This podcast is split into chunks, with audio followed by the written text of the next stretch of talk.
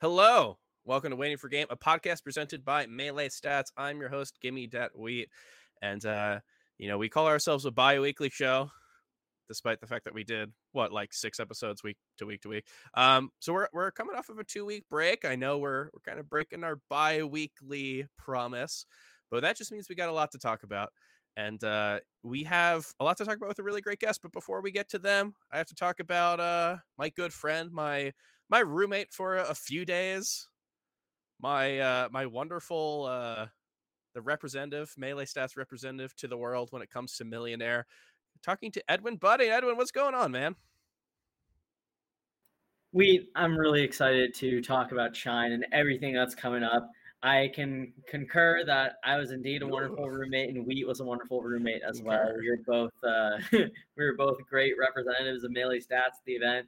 We had Wheat out on the uh, on the sales floor, you know, like getting so many people to buy Melee Stats shirts. He, he had me on, on stage. Uh, you had Andy running around our players, making sure that every, everything was going great. I just uh, really had. I, I did that too. But, yeah, but well, yeah, I, I, guess we all did did that a little bit, but but but yeah, it, it's just really really great to um to be at the event. It's always one of my favorites to go to every year, both just because I see a lot of my friends typically there, a, a lot of people that I know in the Northeast are there every year. I also get to play a lot of friendlies. I think Shine is the ultimate major to go to if you love, just love getting games of melee with other people in and out of bracket. And I gotta say, you're right, Wheat. One of the one of the highlights of my shine was getting to host Millionaire on the big stage and having a wonderful contestant like our special guest over here, Axe. Um, I'm not going to ask you how Millionaire was for you. I know you had an amazing time. Of course, you had an amazing time. I was a great host. I was charming. I was welcoming and all that stuff. But I want to ask you for today how you're feeling entering the show, man. This is your first appearance on a Melee Stats podcast. How yeah. Not too bad. What's up, by the way? Um, How's it going? Yeah, yeah. I mean, this cool. I haven't been on one of these before, so like this is cool for the first time. And about Millionaire, yeah, I had a good time. And dude, those questions were a lot harder than I thought they would be, by the way. And I feel like this could be just my uh, intuition or something. But when I was about to get the last one wrong, I I could feel that you were just like, no, that's not the right answer. you, you, probably weren't doing it on purpose, but I felt it, and I'm like, mm. wait, oh man, this might not be right. I, it was I fun. Say, was fun. If if I can admit something, I wanted uh-huh. you to go far. Like I oh, I want man. I was emitting very like I was emitting very intense energy as I do with anyone any human being in the world friend or someone I just met for the first time and just who I am. But I definitely was trying to channel some kind of positive intensity in your direction, not not negative. Okay, okay. So I I did feel that, man, dude. But it was fun. I mean, I had a blast. It was cool. Magi's was funny too. I watched her, uh, like her run at it too. But yeah, it was cool. Her and Professor Pro, those two, they've been they've both been around forever. Wait, what Edwin, did, did you want her to win too, or was it just Axe? It was just Axe. No, no, I'm just no, I'm, I'm, kidding. I want, I want. So here's the way. So just, uh, just if I can share, uh, sort of a glimpse into my mind when it comes to this stuff. My my philosophy, uh, generally with, with this stuff, is that I think that uh, it's always better to have the contestant go further because you kind of set the stakes further and like it's more content for the stream. But the one exception is if it's funny if they got something wrong, right? So let's say Axe, let's say you got the Big House Four question wrong. That would have been kind of funny because because you because you mentioned in your answer you said I know at one of the old big houses that Kells eliminated me, and that was the that was the was that the one talking about. I, I actually didn't know that that was the one. That's yeah, funny. I, I had to keep a straight face when you were saying that because the moment you said that, I was it hit me. I was like, oh my god, Axe was there. He he has to know who was commentating. yeah, I mean, it is. You're right. You're you're right. I mean, first off, you did admit to um, messing with the competitive integrity of your game, uh, and I think that any tournament that wishes to uh, have you on, any that's rigged. Um, but other than that, yeah, I mean, it is a very fun thing. I think you're right. It is uh, really funny if someone like if, if someone goes out early, it does have to be funny. Like, let's say just making something up. For instance, if someone didn't know the color of Fox's boots in the green palette, uh, Axe, Axe, do you know by any chance? Just just quick pop quiz. Uh, what's the question? What color does Green Fox? What color are his boots? they say that he's Christmas Fox. So so I know it's like red and green. Damn, look at that perfect millionaire answer. Just like s- push Can you like imagine if someone used making the whole thing that? longer, just like you know, beefing it up. Great answer. well, I that's, can that's see why the you were the problem. guest. Like I, I feel like my melee knowledge is pretty high, but like historical stuff, like who commentated what tournament, I'm like, I can't remember. Yeah. Well, I'm I'm sure you did great. I was actually watching uh our crews, I believe. I was watching the uh the melee stats crew uh and uh I wasn't able to catch all the questions, but I'm sure you did great. And and I here's one thing I know you did great and I know you did great in bracket. Uh and we're obviously going to talk about that, but before we do, Edwin Budding should we tell uh there was we had a special guest in our hotel the other night. Which, would you like to reveal? Uh, I'll let you. I'll let you tell it because I think you have the way you built the story up, like in the moment when it was happening, and my reaction, and then what you said back in response. I feel like you you have a very uh, good handle on the general vibe in the room, uh, what our interactions were like, and what happened when this special top player uh, entered the room. Now, I want to be clear. I'm not one to kiss and tell. But no one, no one actually was kissing. Wait, actually, people were kissing that night. That yeah, let's not. Uh, okay, let's not get into that. I'm kind of Uh, worried to hear but about this I- story, whatever this is. I am not one to tell tell uh, you know stories like this. But we're at so the melee stats room recently, as of late, um, has been uh ripe for parties for some reason. we it's your have- fault. It's not me. no, it's Andy. truly not. I, I think we're we're like uh hey I, I love Ambi, I love Edwin. I think we're kind of three of the lamest dudes out there. Um, but our room at Genesis turned into a party. Our producer JD was there. He could attest to this. Um, and uh, Shine, we we you know a couple people come over just to hang out. You know that's what you do, and then suddenly we're getting more people, and then then I I hear a uh, a question that that becomes infamous at the soon, as soon as it leaves Walt's mouth. Turn down for Walt goes to me and he says, "Do you think it'd be okay if HBox came?" oh boy. And so, if you've been a fan of this podcast, I feel like I've given HBox a hard time for certain decisions. Honestly, at events I've seen him, I don't think it's it, it translates to in person stuff. But we have a bunch of people in the room already. It's it's honestly like, you know, getting to the point where like this impromptu party is kind of getting a little uncomfortable. Um, There's like five different friend groups in here, by the way. I'm not going to go name I- by name by name, but I'm going to say Melee Stats crew. There's Melee Stats patrons. There's people from New Hampshire in there. There's Austin Melee in there. There's the Panda people in there. We're It's- it's- talking like if if Smash or if Melee is kind of like this big gap, big universe or whatever. There's all these different galaxies all conspiring in this room, and it's getting louder and louder and later and later in the night. And this was this, my friend, was just the you know, you know, it was already like we were already getting scared when, you know, again, Yeah. I'm not one to kiss and tell, but when Ringler was in the room, but then, but then when uh, the almighty uh, H God himself waltzes in, that's true. Well, Well, so I mean, before he waltzes in, so you know, I uh Walt asked me this question, and uh, you know, I have met him in passing working events. I've talked to him at stuff like uh just making conversation, but I wouldn't say I really know him that well. And uh, I also think that out of the people there, was one of the people who know him the best. so if that's a situation, it doesn't seem like maybe he fits. Um, but but you know, a couple beers in, and I get a devilish glint in my eye, and I say, "Yes, invite him." Uh, this and, just like word is starts to spread around this hotel room? room. The 15 people in this in this hotel room. Like word is starting to spread, and Edwin walks up to me, fearful, and he goes, "Wait, you didn't invite HBox, did you? Right, you didn't invite HBox." And then I go, "Well, I didn't invite him." And then you, you didn't invite him, right? Just, like he knows the answer deep down, but is hoping against hope to that the the truth is is revealed in a different way. And before I can even say anything in response to this, the door opens up and we see the the Spider-Man Team Liquid jersey.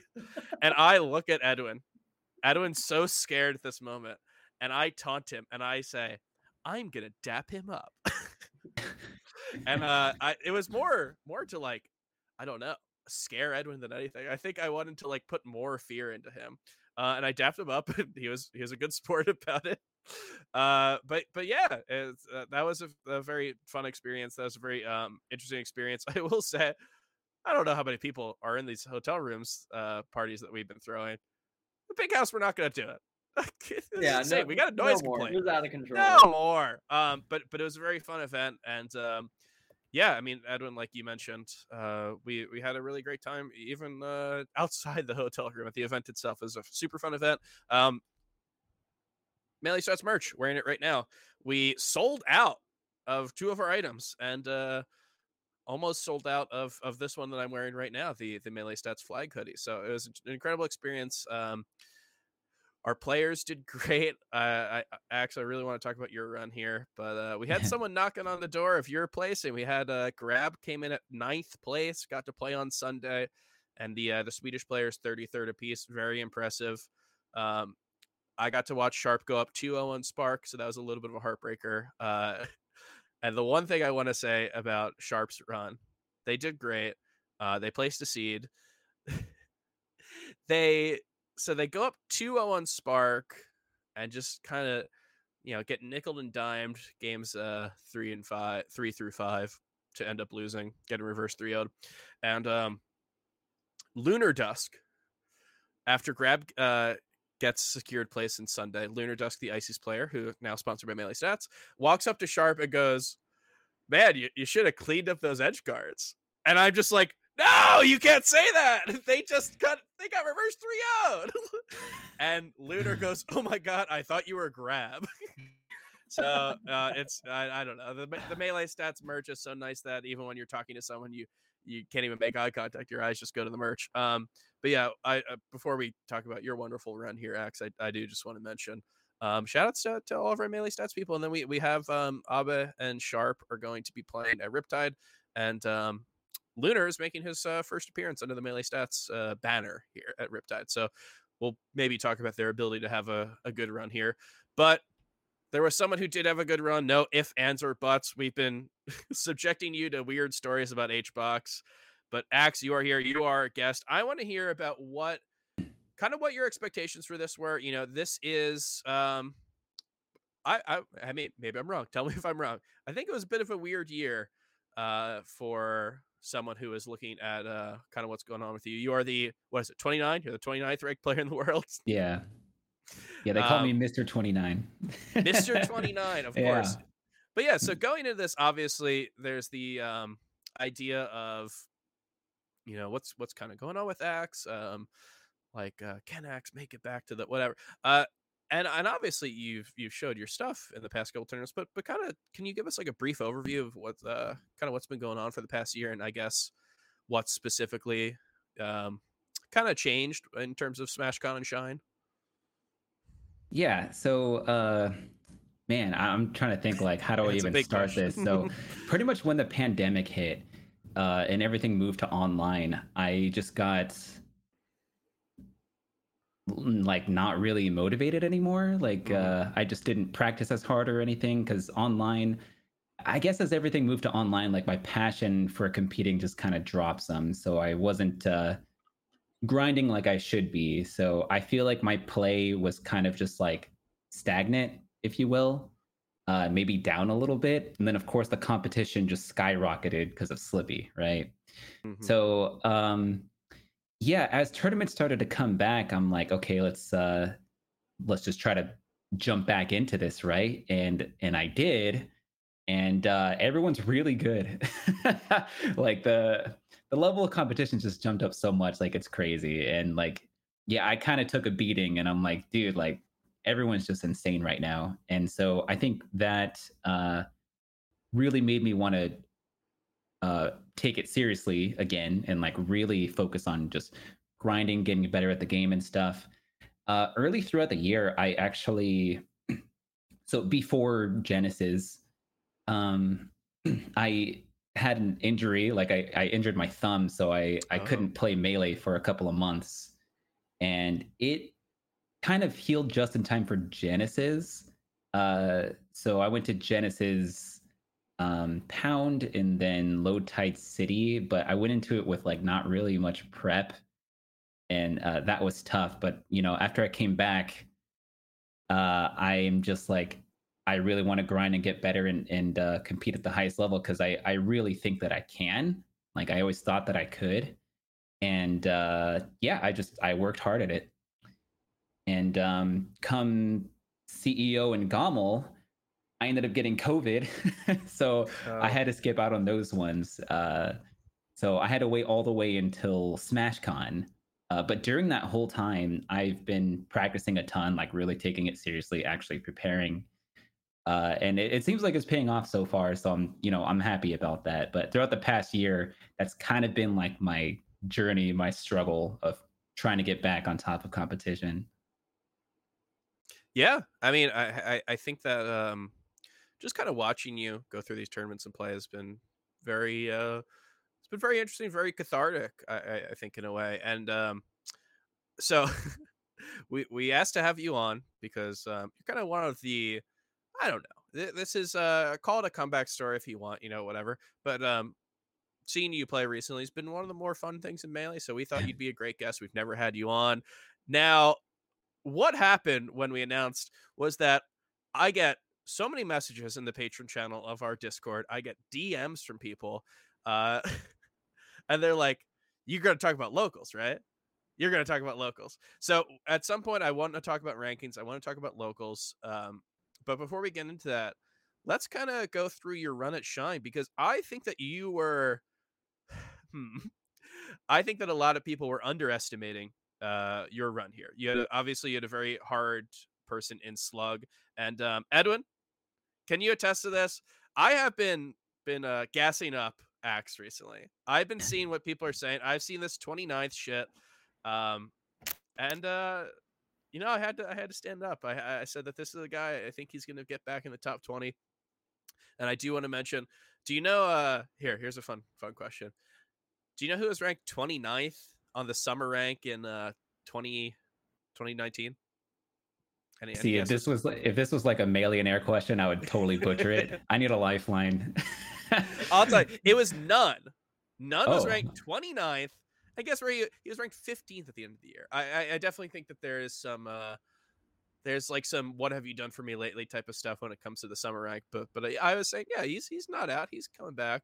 And then I had a a little bit of a secret is that I thought you were gonna beat Slug. Everyone's out here saying man, Slug, Slug's gonna beat Axe. Slug's gonna play Zain again. I'm, I'm kind of thinking to myself, I'm, I'm a little scared to say it. I'm like, I think he's gonna beat Slug. And and uh, before the set starts, um, Tish, Panda Tish, is sitting next to me and kind of uh, you know, he is a, he is a very busy man in terms of Smash. He's a very all around guy. Obviously, PG Stats does a lot of work with Ultimate, so I think that he does probably know more about Ultimate than Melee, but but still knows a lot about Melee. And he sat next to me and he said, "What do you think about this?"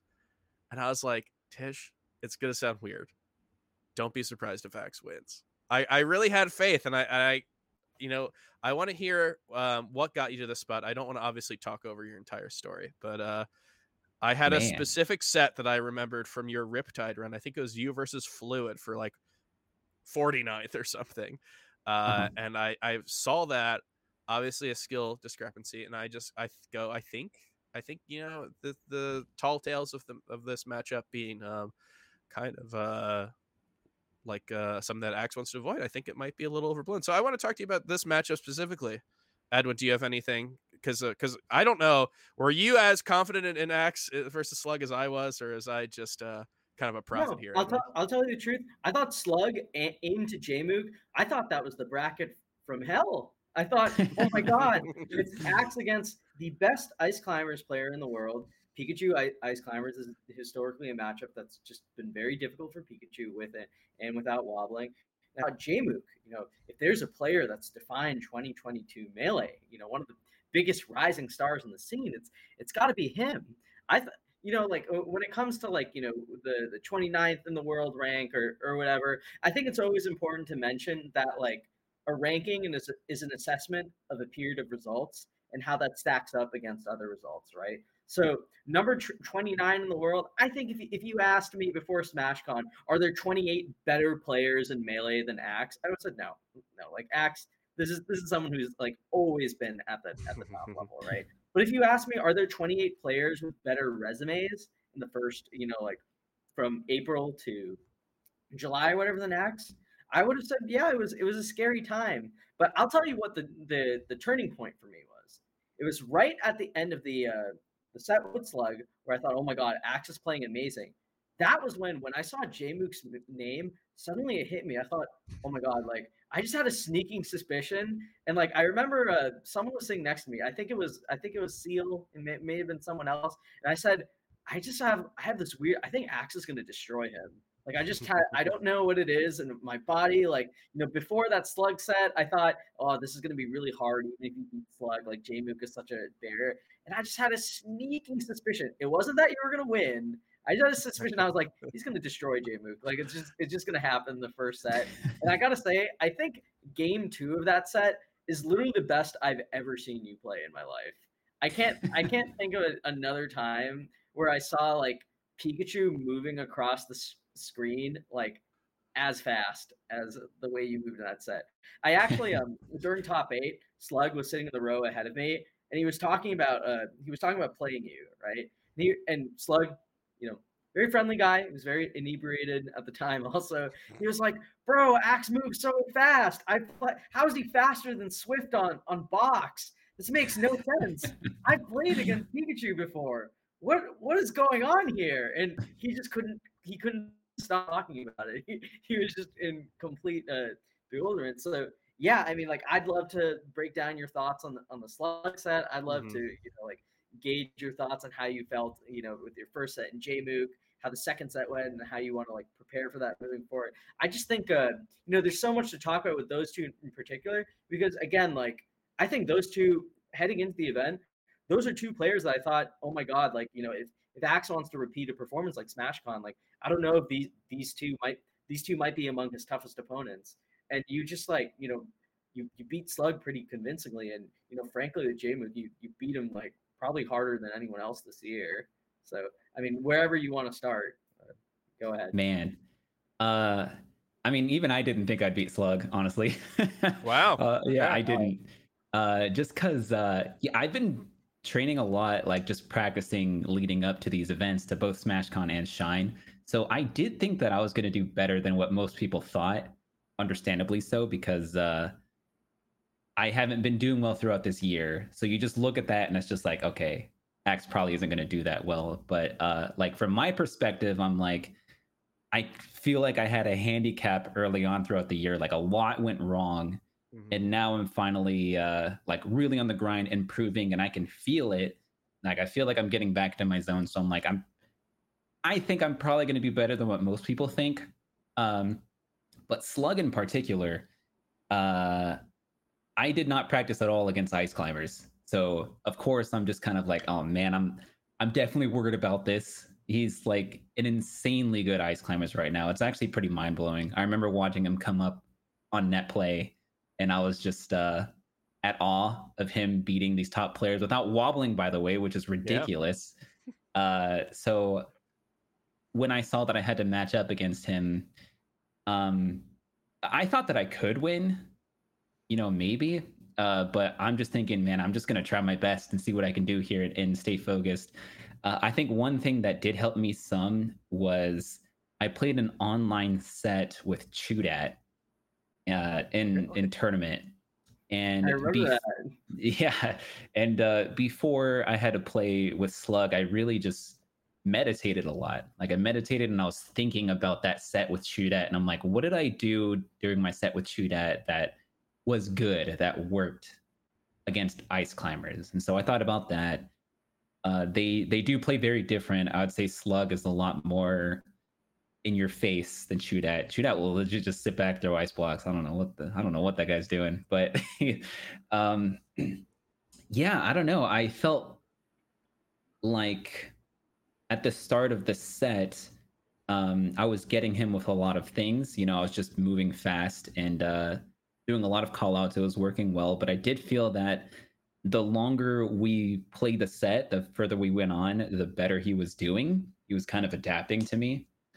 Uh, and then he ended up edging out game three, and game four was going on, and that went down to the wire. And I thought to myself, if I lose this game four, he's going to win game five. I just knew it. I just kind of felt it. I think that if we went game five, he would have won. So, uh, luckily, I did close it out there, uh, game four. But I think that I need to focus a lot more on the Ice Climbers matchup, you know, in preparation of him in the future because he's just insane and he's very adaptive. I think it's going to be way harder next time.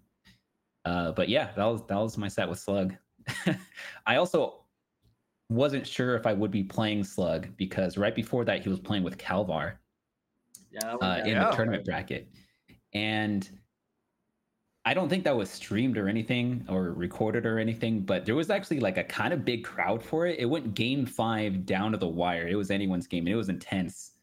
Uh, and a part of me was like nervous to play Kalvar even. Like I'm good against Marth, but the way he was playing, I'm like, dude, like he was doing some crazy stuff. But uh yeah, Slug ended up clutching that out. Uh so Jmook next, right? Um I had a feeling I would do well versus Jmook because I didn't think he would have that much experience against Pikachu. And so I'm thinking, man, I could probably just do some Pikachu jank and he might not know how to deal with it because it's different at top level. And I don't know what kind of ex- Pikachu experience he has. So uh, I went into it like kind of confident and just, uh, I felt calm. I was okay. And uh, yeah, I mean, he clearly didn't know what to do. I was hitting him with stuff that I really shouldn't be hitting him with. I mean, that's how I felt anyway. Uh, I know that a lot of sheiks um, who are lower level than him do much much better versus me. I guess because they have a lot more Pikachu experience, and you know, me just naring at them doesn't work. Uh, but it did against Jmook, so uh, I'm like, man, he just doesn't really know what to do. That's what I feel like. It's like an experience thing. Mm-hmm. Um, but what was insane was my rematch with him. Uh, how the heck did he? What did he do overnight? like, uh, man, it was completely different. Completely different. Uh, I think he just. It could be a difference of him just playing better, and I'm guessing maybe he watched our set and he he's like, okay, this is what I should be doing next time, and he executed it. And man, that was crazy. And I don't know. I just give a lot of credit to these new players, especially someone like Jmook who can adapt that fast. Uh, and it's exciting, honestly. Like I'm excited to play these newer school Yeah. players who are at the top. You know, because these this talk of like my hardest matchups being like Slug and Jmook and the winners bracket going up, like these these players were not really in the talks before the pandemic or anything. So this is all new to me, and I think it's really cool and exciting just to have new top players in the game. for sure. Um, so so you mentioned you know what changed overnight. Um, now I don't know what happened, but there was a difference from uh, Saturday night had a, a, a difference uh, when it came to Pikachu practice in that there was uh, one player who was not there for the rest of the tournament, and uh, of course I'm talking about Swift. Uh, Zain flew out Swift uh, for Pikachu practice that night, just like. I, I I don't know. Did he leave like Sunday? I don't even know what it was, but but uh, he doesn't attend this tournament. The top uh, top 26 player in the world, I believe. Uh, and he doesn't attend. He literally only gets flown out for practice. And um, you know, we we have to talk about the Zain set and, and how much of that do you think had to deal with that, or was there there more to to go on when it comes to something like this? Uh, a, a decent amount. Like I think he had a pretty decent impact on that because uh, Jmook was warming up with Swift for quite a while before we had to play Yeah. me. So I'm sure that that helped. It helps him to fight against like another another top Pikachu. I did Now feel like it was even more than that though. Oh, Yeah, now what about the guy who flew him out? that's cheating, dude. I can't believe that. that man, that- Mouse and an axe. That's insane. Like you got to think like who would do that? Like this is this is kind of unheard of kind of uh you know, I think players like Armada, Mew2King, they would fly out another top puff player to play against Hungrybox. So for the event. Yes, for the event. like and this is the like whole event. this is like planned beforehand. You know, they talk about it, they leading up to it, they raise the money, all that sort of stuff. Zain literally did it on the spot the same night. Like zero planning is just like, I'm flying out Swift right now. Uh that that's wild. that's just wild. Um, and you know, obviously it did pay off because he he he won the set, and that that might have made the difference. Uh, who knows? But uh, yeah, it's definitely a lot different playing Zain now than it was a couple years ago. Because the last time I played him in person was 2019, I believe. Yeah, wow. And uh, he's got he's got a lot of new stuff. It felt different playing him this time, but uh, I don't know. I can't help but to feel like I can still take him. It's like way harder now, but uh, I think I still think that I could win versus him. But I Mhm. Have zero faith that it's going to get to the point where it was back then where I would literally win every time. Like he's just too good. He's, he's gotten way too good. I'm never going to win like every set versus him, but I feel like I could have the advantage maybe if I work on it a lot. I have a lot of ideas. I just I want to like see how far I can improve myself cuz uh I think a long-term goal that I have right now is to be even higher ranked than I've ever been before, which was fourth. So I want to see if I can make it further Wow. than that. But that's kind of my that's my long term goal. I, I don't think that's going to happen like this year or anything. Um, but I want to see if I can do it. That's just kind of like a challenge I have for myself. For sure, I think that that's uh, definitely something that'll be fun to look out for. And and you know, you mentioned Zain. I think that Zain, I think Jmook, I think Slug, all these players who we've been mentioning. Honestly, it just seems like going down the line, it's going to be more interesting stuff to look out for. Like, uh, I don't think that any of these are foregone conclusions in any way. And when it comes to the top level of melee, when you get like you know sets like that, that's always a fun thing to watch. Now, Edwin, Edwin Budding, you are a Marth. You are such a Marth main that you have a uh, sweatshirt that says Marth main on it. Um, what were your like? What were your predictions going into this set? How worried were you for for your uh your champion Zain? It was great hosting Millionaire with you. Oh no. Friendly guy in person. Met you a couple times now. The whole I um I was sitting next to Grab. I think was I was sitting next to Grab, or I was sitting next to Chroma. Words, they lose this. They lose this. It's just never gonna happen. Axe cannot. Axe is never gonna lose back up.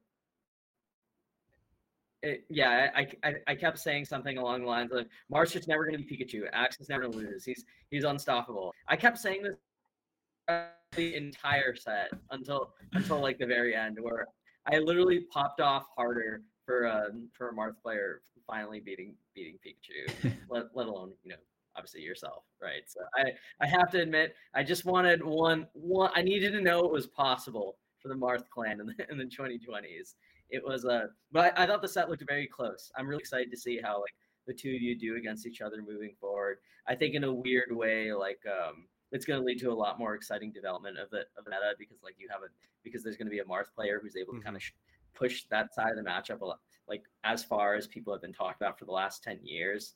And, and i have to say like you know you were like you know that, that's something to be proud of you know frankly like being the the final boss for an entire character in the meta game. Like that's nothing that's like you know that's that's something that you can you have in like your legacy right? Which which i think is really cool and i think it'll be i think it'll be really cool to like see that develop further on both ends of the matchup obviously, and like seeing you two as players representing different eras too.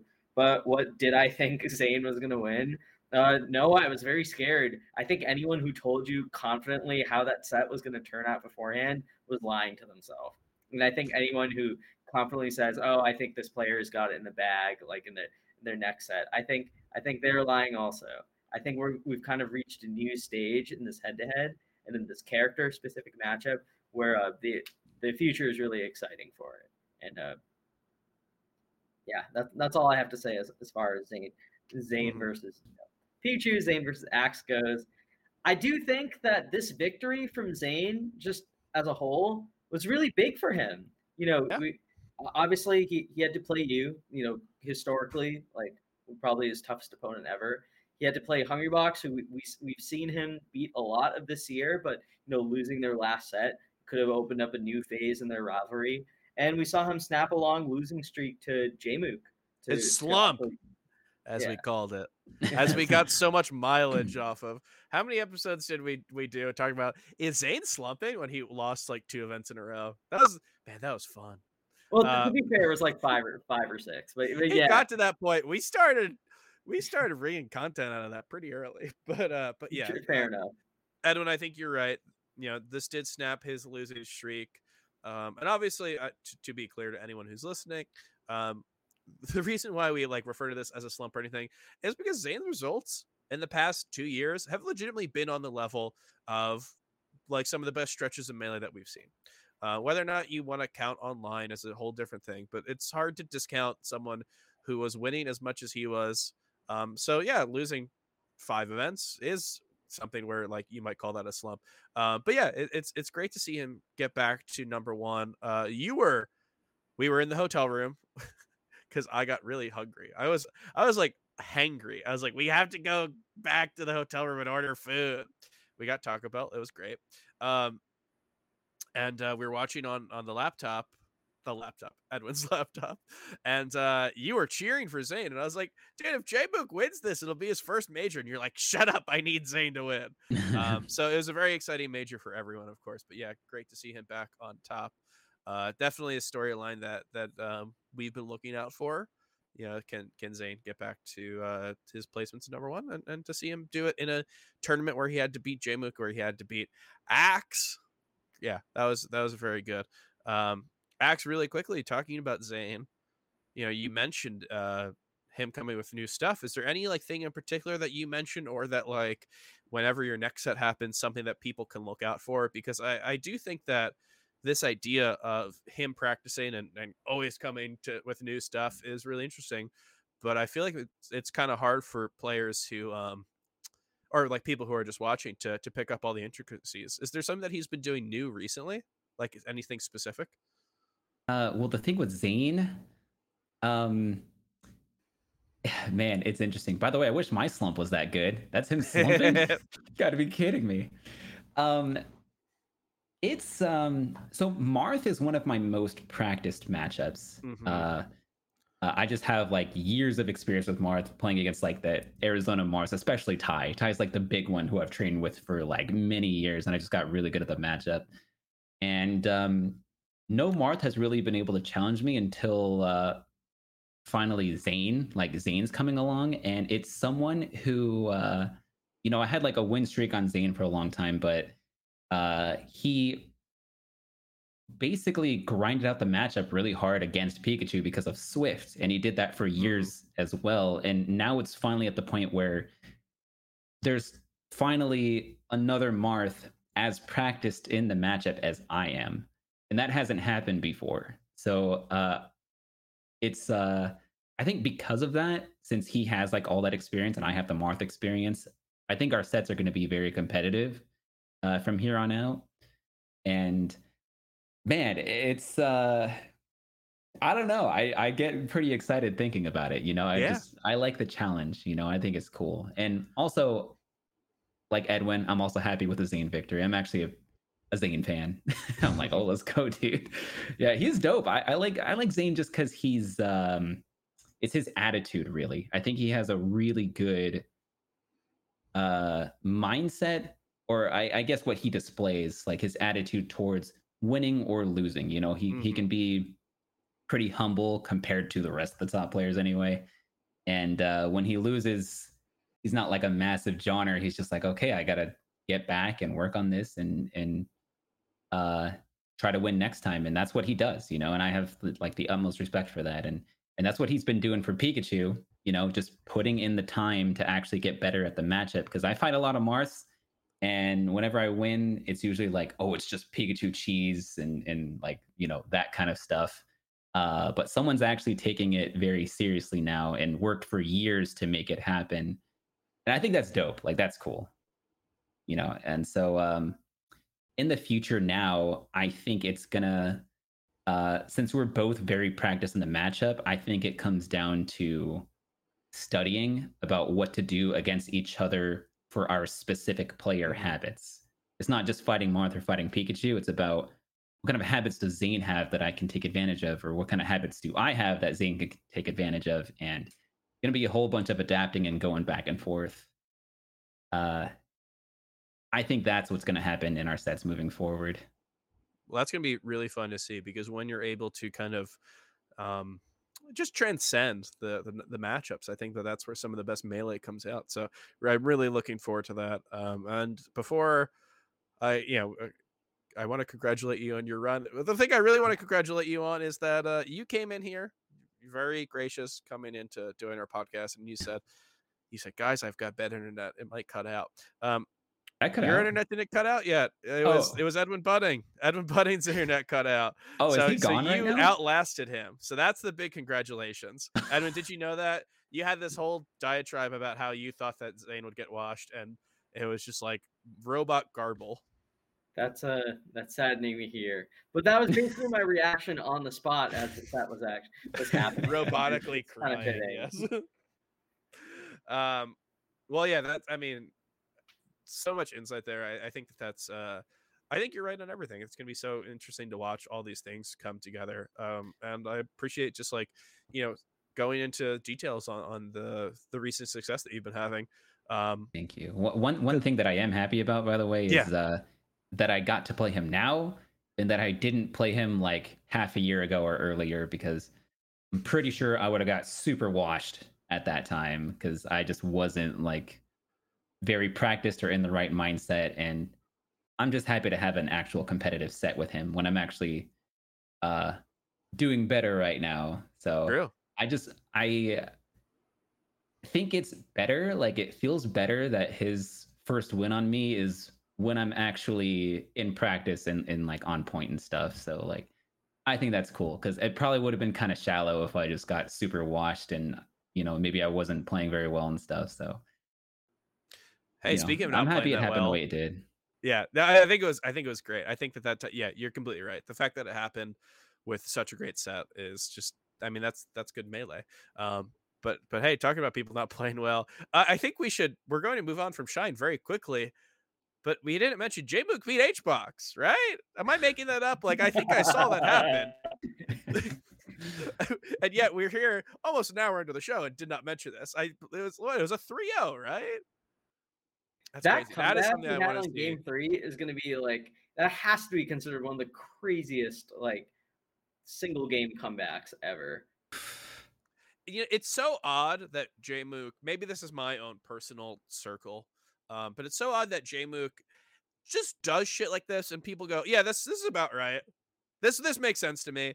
Like um his rise is meteoric. Whatever he gets ranked at the end of the year, I assume is probably going to be top 5 or so. Um the person who's debuted the highest as it currently stands on a top 100 is Bananas at 19 and that was like crazy. Like debut in the top 20, he's going to debut in the top five. And I feel like everything he does, it just becomes like normalized immediately. And they're like, yeah, oh, yeah, oh, yeah, J Mook. Yeah, J Mook, yeah, he reversed 3 0'd uh, Zain twice. Yeah, that sounds about right. Like, so I think him 3 0 H box on honestly didn't get maybe as much fanfare as you would think. And uh, I will be a part of that issue by not bringing it up until an hour in. But that is something that I, I want to see obviously, you know, H box. Hey, he walked up to me, asked if I had any water, and I'm like, I got nothing, man. So maybe I'm the reason for that loss. Um, so I, I want to watch that going forward. Uh, but you know, we'll move on from Shine. We've got a lot of other stuff to talk about. And Axe, like I mentioned, we have a bonus thing here. This was not planned, but I got the DMs, I got the the messages, and they said you got to talk about locals, you got to talk about rankings. So we, we've been talking about rankings for a little bit because that is kind of the um, the hot topic in the community with the rankings getting released. Um, I have an episode of uh, Radio Melee where I talk about the rankings, and through it, I kind of talk about how it's perceived and and what can be done better. And honestly, I think you know one of the biggest things is communication. And um, so I I want to open this up and I know my fans want us to like roast each other, but but we'll see. Maybe we'll get there. I want to open it up because I I want to you know however quick you want it to be, or if you want it to be longer, because we obviously have other stuff to talk about. I want to hear about your thoughts on on rankings in general, um, and then kind of like the specifics of of what is done well, what can be done better. Uh, because I don't know if you know this, we both have ballots, me and Edwin. Um, we, and we both to some extent work on the on the uh, MPGR. We're obviously not like creating all the rules or anything, but um, we do have uh, like jobs within the MPGR when it comes out. So um, like uh, just being able to talk to someone who is obviously affected by it, I feel like it's uh, makes for good conversation. So I guess we have been asking a lot of big, long questions, but my question to you would be: What do you currently like about the rankings, and what do you think needs to be changed? I mean, I like that the rankings exist. Okay, there. Hey, that's great. We're off to a great start. It's a good starting point. yeah, yeah. I mean, because there hasn't been rankings for a long time, yeah. for a couple of years, I think. Um, uh, now I do think that the ranking period was like too short to actually put out a ranking. That's mm-hmm. that's how I feel about it. But this is kind of just me saying it without looking into what exactly the ranking period was. Like that's just how I feel. I feel like there wasn't enough events to properly rank people.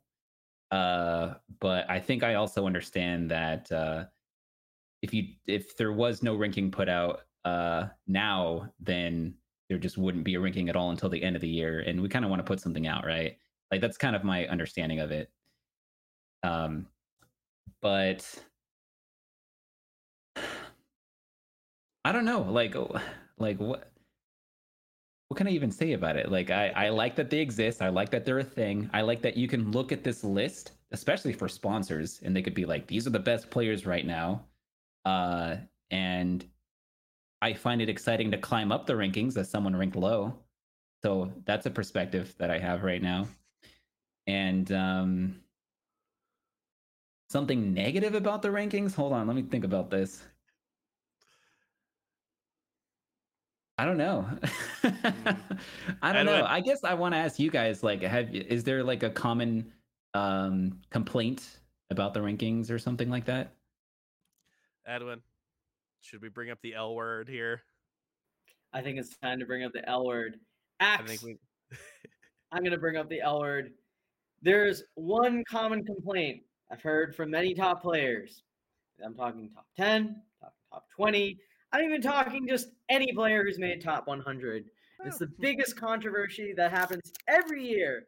And I never quite seem to understand it just as a panelist myself, because for me, I've always had a very clear way of how I evaluate these things. But if you want to always start a ranking uh, rankings discussion on Twitter or Reddit or wherever it is, there's one simple word. word. What would you say?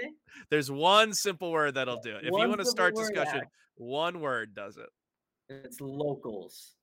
So Axe, oh, okay. You are your legacy goes without saying. You've been ranked on the top 100 in the top 20 in the top 10 multiple times. You on the top 100 won, all time. Yeah, you're literally last as of last year you were the 12th greatest player ever. You have Officially. so many tournaments that you, you've been to in your life. And one of the things that you've talked about before that many top, top players talk about is this idea of what counts what doesn't count, right? And I think uh, the reason this this is such an interesting conversation is because I think if you asked everyone individually what they thought count, you're not always going to get people counting the the. You're not always going to get people counting the same event the same way, right? And I think locals are a very interesting like distillation of that, right? So if you could just from your perspective, I want you to share the sort of like what's going through your mind if you were you went to like a fantastic man mana works or something, right? Like mm-hmm. what are the what does a what does a top melee player and melee streamer what are the what are the pros and cons of attending locals in your mind and how does that kind of feed into this you know this idea of rankings and how how they can impact your career like what are what are your goals what are your fears just kind of get me in the general mind space that, that that you have when it comes to you know like being you know the the pros cons or the worries you have about like attending locals or regional tournaments and you guys really got your work cut out for you because like eh, because there's no easy answer to say like what counts right like there's no definitive like okay this one's going to count and this one doesn't. Maybe this one wasn't mm-hmm. large enough, or maybe this one didn't have enough top players. Why, like, why shouldn't it count? Man, that's tough, you guys, because I don't have an easy answer for that. For locals, though, like I can tell you kind of my mindset. Um, assuming that they don't count for national rankings, right, or for for the uh, for the PGR. Um, okay, let me let me talk with majors, right? Like for Shine, SmashCon. What I do to prepare for majors, uh, you know, leading up to the event, I, I get proper practice. You know, I, I grind it out uh, for the for the matches themselves. When I'm actually at the major, I make sure to get proper sleep, warm up. Like I want to warm up for at least like three hours before my matches, honestly, and make sure that I'm very sharp and do everything that I can to prepare. Locals are more like I just show up, no prep, and I want to see what I can do and have a good time. Uh, but I'm also competitive at the same time, so I just want to I just want to yeah. do it. Of course, you know. Yeah. And at locals, I, I would say I'm basically never as prepared as I will be at a major. Uh, now, if I knew that they did count for the MPGR for like official rankings, uh, yeah, I would probably uh, put in the same type of preparation for majors that I uh, for the locals as I do for majors. Uh, but that's also exhausting. Like, dude, I'm tired. Right. Like, I'm getting old. I'm like, I don't, I don't, I don't really want to do that. Like, I, I. CB or Zero's got a different setup for. He's got a different rest setup that he's labbed out every uh, every week or so. He does, and do you know how hard that is to avoid when you you don't like warm up properly and stuff? Like, it, it's insane, man. like he's gonna rest you. He's nuts. Um, but I guess those are like my two different mindsets of going to mm-hmm. a local where I can just show up, no prep really, and I just go have a good time, compete because I just enjoy competing. I want to make it far in these locals, but it's like way too exhausting for me to put in the same preparation as I do for majors. So I just want to show up and just have fun competing right? But for majors, it's totally different. Like I, I pull out all the stops for mm-hmm. that. But those are my two different mindsets for them. I, I mean, I think that's really fair. I mean, uh, to to further that, not only are there different mindsets, there's literally different environments. When you're at a local, yeah, you're probably not going to be the best conditions for playing. Um, there's probably going to be. I mean, hey, depending on the local, there could be people drinking there, could be cramped. Like, uh, obviously uh, the conditions that you're playing in are going to be completely different. So I, I think that's fair. I have a question, and you know, go however you want to go on this one. Um, but do you think that local rankings can negatively affect players? Do you, like if locals counted, would they negatively affect players' rankings? Because I feel like that's a question that kind of people um, they always think about, but but it's it's good to like talk to someone and actually get uh, the top player opinion on it. Uh, I mean, for me personally, it kind of dissuades me from going to locals in the 1st mm-hmm. place or competing in them, just because uh, it's it's a lot of work. Like I, I, I get tired doing it. That's why I just kind of save it for majors, right? Yeah. Uh, locals could be more fun, uh, like more relaxed, laid back. But I and guess that's the negative effect you want, right? Like, yeah, yeah, you're not exactly. beholden to going the, the best matchup or anything.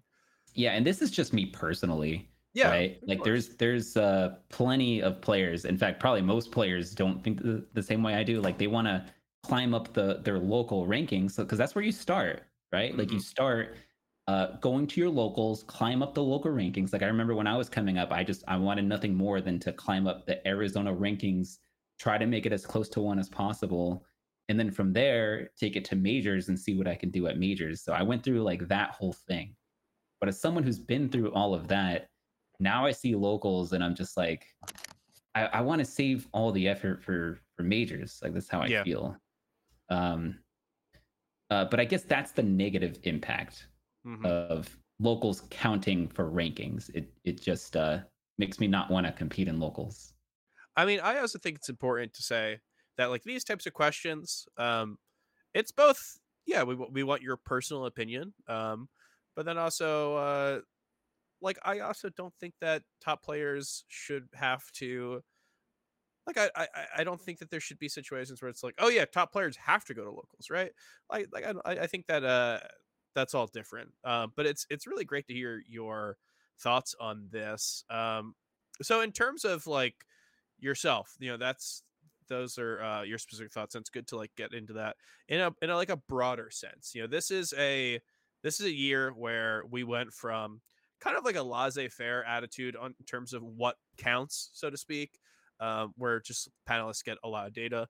Uh, and this year specifically, for the first time in uh, I don't know, maybe ever, uh, the top the rankings, the top 50, uh, and possibly you know could be on the top 100, has a specific delineation where they say in the uh, in the rules, like in in you get a little uh, prompt, and you get like some things that say uh, if you wish to give more credit to people who are international feel free you know like there's there's different little things that that's like it leaves it up to to the balloter discretion uh, but for the first time they put in something about locals which is uh you know it, uh, so i can actually pull it up exactly right now but it was something along the lines of um i think i was saying you can use regionals if uh, you can use head-to-heads from regionals if you feel like a player does not have sufficient uh, data available from majors to evaluate their year. Yeah. So so actually it's it's um the interesting thing here is that it's not even that it's not even that.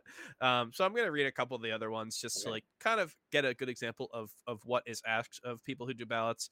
Um, so you are expected to consider their results at regionals and majors. You may consider the results at out of region events. This was a North American list, so this is probably why that uh, got that question or that prompt. Um, you may consider their results at serious invitationals, but keep in mind that players who qualified for reasons other than merit received an opportunity they may otherwise not have gotten. Uh, and then the one that we are talking about right here at the very end is you may consider their locals, you may consider the results at locals only if they lack sufficient data for you to make an informed judgment without local results. So what do you what do you think about something like that? Something about that prompt? Yeah, that's fair. I mean, if it's like an activity thing, where else are they putting in their effort for for competition? You know like it's it's got to be locals. Like in that case i would think it's because they can't travel very much or something. Yeah. So they're competing at their locals instead. But like yeah i think if there's not if they haven't really traveled much there's not enough data for them i mean you got to get data somewhere. Yeah i think i think that's fine. So i i want to bring up and i'm sure edwin has something he wants to bring up too because we, we obviously care a lot about this. Um i want to bring up an example of uh, now this is in the year where that was added to the rankings um, but i want to bring up an mm-hmm. example of a couple of rankings that we saw this year because we've always talked about how rankings um, it's hard to to to like make some make rules and and like stipulations that apply to the top 10 as much as they apply to the bottom 10 right um, because it's completely mm-hmm. different things you, you say that people need to like people say Leffen hasn't entered enough events, um, but he also has to kind of follow the same rules as the people who are going to be ranked like 95th. Um, so it's it's very hard to do something like this. So we've always said, you know, if you're someone who can't travel that much, um, locals are a great way to get results. I think that's a the good thing to say. But um, I want to bring up a specific thing here. So Kodorin ranked top 10. Kodorin had an incredible year. Kodorin was uh he was think two and five. Yeah, I, I forget the exact. Maybe um, I'm trying to remember what was inside the time frame and what wasn't. But but he did not have a great re- record with S2J. S2J. Um, honestly, these were all from from locals. These were from Lawless Melee, the new Mang, Melee in Progress, uh, and he got five S2. Uh, yeah, he got five wins on Kodorin. Kodorin's rank honestly not that affected. He, you know, he didn't fall behind Mango. Um, he was in the top ten still.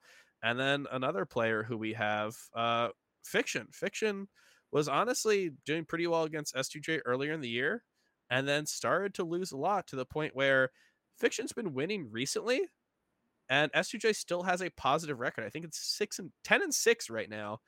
Uh, which includes him losing the last 3 sets. Uh, so it's stuff like this where I think Fiction and Kodorin both had incredible years and honestly people probably didn't really um, take the losses into account that much because they're ranked 10th and 12th. And someone like S2J, S2J had a year which is a little quiet for him, gets ranked 16th in the world. So I, I honestly, you know, I am someone who believes that this type of stuff can have uh, good in the rankings like this. I think that you know people say, "Why should I go to this?" I can only uh, can only affect me negatively. Honestly, I, I am not bringing up what you saying. I'm just saying people have said this, uh, but we have like actual results that that show that people can be benefiting from this even at a high level. So it's interesting to see. Um, and yeah, I don't want this to seem like you came in and, and we're like ambushing you or anything, but this was uh the I've never announced a guest and then had multiple people DM me to talk about something. So honestly, we had to bring this up. And, and Edwin, uh, you know, you've probably got something, uh, another like burning uh, scenario in, in your mind. So so let's let's hear it. Yeah, I, I, think it's funny you mentioned Kodorin. I, I actually, uh, the words that came into my mind was was literally just asking Axe if he had ever met John Coe before, because I think that because I think Kodorin is one of those players. So, so like I, will put it this way. Obviously, um, I don't think local head-to-heads and I don't think local results matter equally as much as majors. I think I think all of us agree that nothing will help your rank or affect your rank more than how you perform at the biggest tournaments. That's just a you know i think if you ask most panelists this you know like if like someone could lose a regional but if they're winning majors or they're making top eights that's the kind of important like weighting on their performance that that really stands out above everything else. However i do think that there are situations where locals and, and regionals for that matter where even if, where in terms of whether they count or not i think there's a lot of situations where when you're looking at tons of sets i think they have to be factored into your kind of internal model of how a player is with the field. And I think Kodorin in 2019 and 2018, or more so 2019, was actually a great example of the kind of player who I think, uh, if if there were not people paying attention to his local mm-hmm. or regional results, it would have been very difficult for someone like him without a sponsor to be able to be to to gather like a resume of a resume of results and um, sort of performances that are worth paying attention to.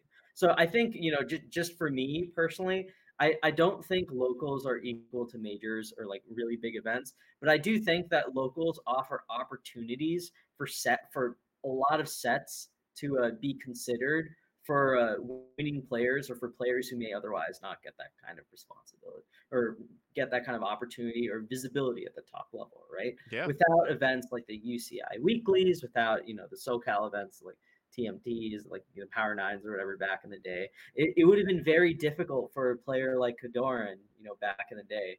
Obviously, this is someone we now view as a top 10 player. He's sponsored by FlyQuest. He does all this other stuff for the scene. But it would, it would, but he is actually one of the players I think of as far as like uh, their initial rise coming through, you know, heavy local involvement, regional involvement, you know, not just like getting a win here or there, but consistently competing with the top level of SoCal. So I think, and you know, and and and just to kind of hone in on this example a little bit, at least from my perspective, I, I can't speak for every single panelist, but just for me, I always thought that shined on a player like Kodorin much more than it hurt someone who who might drop three out of ten or four out of ten sets. Well, honestly, but, I don't I don't even know if there's been a situation where I actively hurt someone for their yeah local performances. I I mean mm-hmm. when when it comes to um people who are able to go to majors and, and regionals consistently.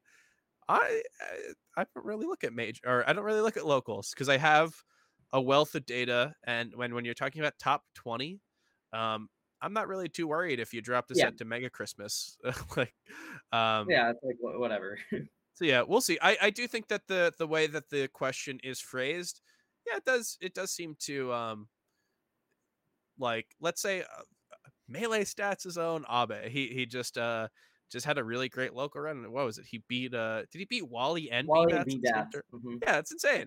He beat Wally and B Bats at the same tournament. Um, great wins, and uh, you know his performance at Shine this year was placing the seed, losing who is expected to lose to, um, and like getting to fill in in the blanks when it comes to local results, I think is really helpful for players at the lower end. I don't know, you know, maybe Abe doesn't make top 100, um, but having all this like, it, it kind of just um, when you only look at majors for for people, especially lower down, you kind of really don't know. like you're like, I think this person's good, um, but having like all these things, it's really reassuring to see all these other results to kind of like uh fill in the gaps and, and understand, you know, Mhm. okay, so they got 30 third third uh, this tournament 49th year. Um and they just like get thrown in the pile of all the people who get 33rd and 49th. So it is helpful to kind of figure out what's going on. Yeah, Um, like they play Hungrybox or like they play Zain like round one or something, winners round Yeah, of the top 32, and they just like they, they it's like you said, they place their seed. That we don't really have a good grasp on like like there's a lot of players like that disparate disparately across like majors, and you have to consider like at least for for players that end up on the ballot, which is about like 120 players or so. You know, it's without with without a lot of those like head to heads, and this is this is for like the majority of the list, by the way. It's very difficult to separate, you know, someone for 64 or 86 on a per set basis. Obviously, like you know, we're we're living the most volatile period in, in melee history. But you know, like when, when it comes to evaluating results or, across a given period, I do think there there's a lot of circumstances where I, I think local and you know lesser stake head to heads have to be taken into consideration. But I think as Wheat's talking about, there's a way of doing that without um you know without without hurting the with, without hurting players at the very highest level who are who are winning at majors or, or performing great at majors, which obviously like we agree is the most important thing that, that you can do. Uh, all right, Edwin. I think we're now. It just seems like we're talking down to him. He's not in Yeah. trouble. Actually, Yeah, it's Actually, just- I mean, we- I'm we soaking in lot- the you're free to go at any information time. here. yeah, we, we talk a lot about this stuff. Like we we've had so many, you know, we, me, Ambi, anyone who's you know the melee stats crews at above. We we've like talked about our ballots and about like specific results so many times. Like we we we we've had this Yeah, discussion and, a lot. I mean, we've had we've had podcasts about this. If you want to go back and listen, and and one of the things we mentioned on this podcast as kind of a kind of a final note to this is um when you have a bunch of people who are doing their ballots, they will naturally consider different things. I might be someone who sees um local results as uh, something that is very important for people lower down, and other people might not feel the same way. Uh, and and luckily, like having so many people, it does kind of give you this option or like this ability to average everything out, and uh, so there's not one opinion or anything that kind of uh, overrides the rest. But uh, yeah, I mean, it's it's great to have you on. Someone like um, someone you, you've been around for such a long time. You've been through the rankings, obviously when they were new, and and all the name changes and everything that they've gone through. Um, so we don't really get an opportunity to talk to someone about rankings to this extent who is so um, heavily involved in the other side. So I appreciate Right. you just uh, talking about that. And and we are about we're a little over an hour in. So I think it's uh, probably time that we get to some of the next stuff that we have to talk about because, like we said, there is it's a jam-packed episode. There's a lot to talk about. Um, so we don't know a lot about this yet, but uh, the the Ludwig Smash Invitational has just been announced. This was something that the funny story behind this is if you're in the Melee Stats Discord server, um, Aiden, you know, huge uh, Melee Stats uh, acolyte. I guess he he's been a friend of the people Melee Stats forever. Uh, been on like every single iteration of our podcast that we've ever done, and um, now that he he's obviously on to bigger and better things, he doesn't always have time to come in. But he dropped into the to the Discord server. I don't know a month ago. Edwin, what do you think? A month? Yeah, I, think it was like a month or like maybe maybe even two months ago. It was like quite a bit. Uh, Yeah, it's like f- let's say four to six weeks ago. He drops into our Discord server, and he goes, "We're going to be running a huge tournament. Lots of money on the line. It's going to be an invitational. Lots of people are going to be going." And no one says anything. No one responds to it. Ever like whatever conversation was already going on just continued, and then everyone kept it like a secret. And, and it's so funny because like I I think that this was probably a tactical leak to like get more hype and get people talking. But like everyone in this Discord server of hundreds of people just went, "Your secret is safe with me, Aiden. I will not let anyone know." um, and then at you know, of course, he he talks about on Twitter, and then they have an official announcement. So we we've begun to know a lot more about this thing. That this is the Ludwig Smash Invitational. This is uh, I think a thirty thousand dollar and thirty thirty thousand two dollar prize pool. Um, but I'm bearing the lead here because this is probably one of the most stacked events that not only are we seeing this year, that we've been seeing in Smash history. Edwin Budding, you are a Smash historian. and I want to get Axe's opinion on this. But before we can do this, can you give us a quick synopsis of where this lands in terms of biggest events? A quick synopsis of just how big this is. My God, every single top 25 or, or like top 30 player or whatever is going to be here. The last time we've, we've had an event like this stacked, pound for pound, like the, the, the kind of event that features everyone at it. You, you have to go like all the way back, right? I think that like like even even looking at something like Genesis, right? Like Genesis and Genesis 8 like didn't have Leffen. And that was an event we would consider like like an event where oh, like that's supposed to be like the most important of the year, right? Uh, like Smash Summits have happened without without top 10 players before. This is an event that has basically like all the top 25. You look through like, you know, the the the history books of Melee, like you got to go to like FC3 like for for the kind of event that just like features the best of every single region to to have to have like uh to have anywhere close to this kind of stack. Like I am not joking when I say that this invitational may straight up be in terms of like who is there and the competitive prestige of like fighting against other people or, or playing sets against other people here. It might literally be the most like competitively prestigious event in like modern history, like for for melee of anything. Yeah, and, and honestly, like even for uh even for Smash, like you'd have to go back to like Civil War was also pretty stacked for uh for Smash Four, but like this, it's like when was the axe? When was the last time the entire like top thirty was was somewhere? All of them. Probably not since I started playing. Like I I can't even remember. There's been like invitationals, like obviously Summit. You know, yeah. there's also been these other invitationals like Yahoo Rivalries, for example, yeah. or like or like Battle of the like Five, Five Gods. Gods. Battle of Five Gods is the closest thing. I that didn't yes. have weapon. Like this. Oh my god, it's just hitting me now. This is literally more stacked than Battle Battle of Five Gods. That that's crazy. Yeah, this uh is going to be the most stacked tournament that I I can't even remember. Like I I I don't know if this has ever happened. Like he literally invited the top 24 players or so plus me and Wizzy. and like I always thought it's kind of interesting that he uh the top like 24, I guess top 22 were invited. And then they skipped down to 29 and then they just invited me. I'm like, all right, sure. Like like I think that's cool. What is gonna be here, Axe? Spud. Yeah, Spud. What the heck? Like that's insane. Like even outside of the top 24, the the last chance qualifier bracket is so it's, stacked. It is so incredible. There's gonna be top yeah. hundred players who go O2 in the in the top. Yeah, yeah. It's insane. So this is an event mm. where it's kind of the tale of two events, right? I mean, we are we we saw uh Axe, you were involved in this. We saw the Smash World Tour LCQ. That was really cool. Um, we're going to be seeing LCQs for Special Tour again and Panda Cup, and they're always a fun thing, right? When everything's on the line and just like only one or two slots. But this is so different because it's it's almost its own thing, right? An LCQ is always like a precursor. It really feels like you have the the group stage or the main bracket or whatever it's going to end up being called.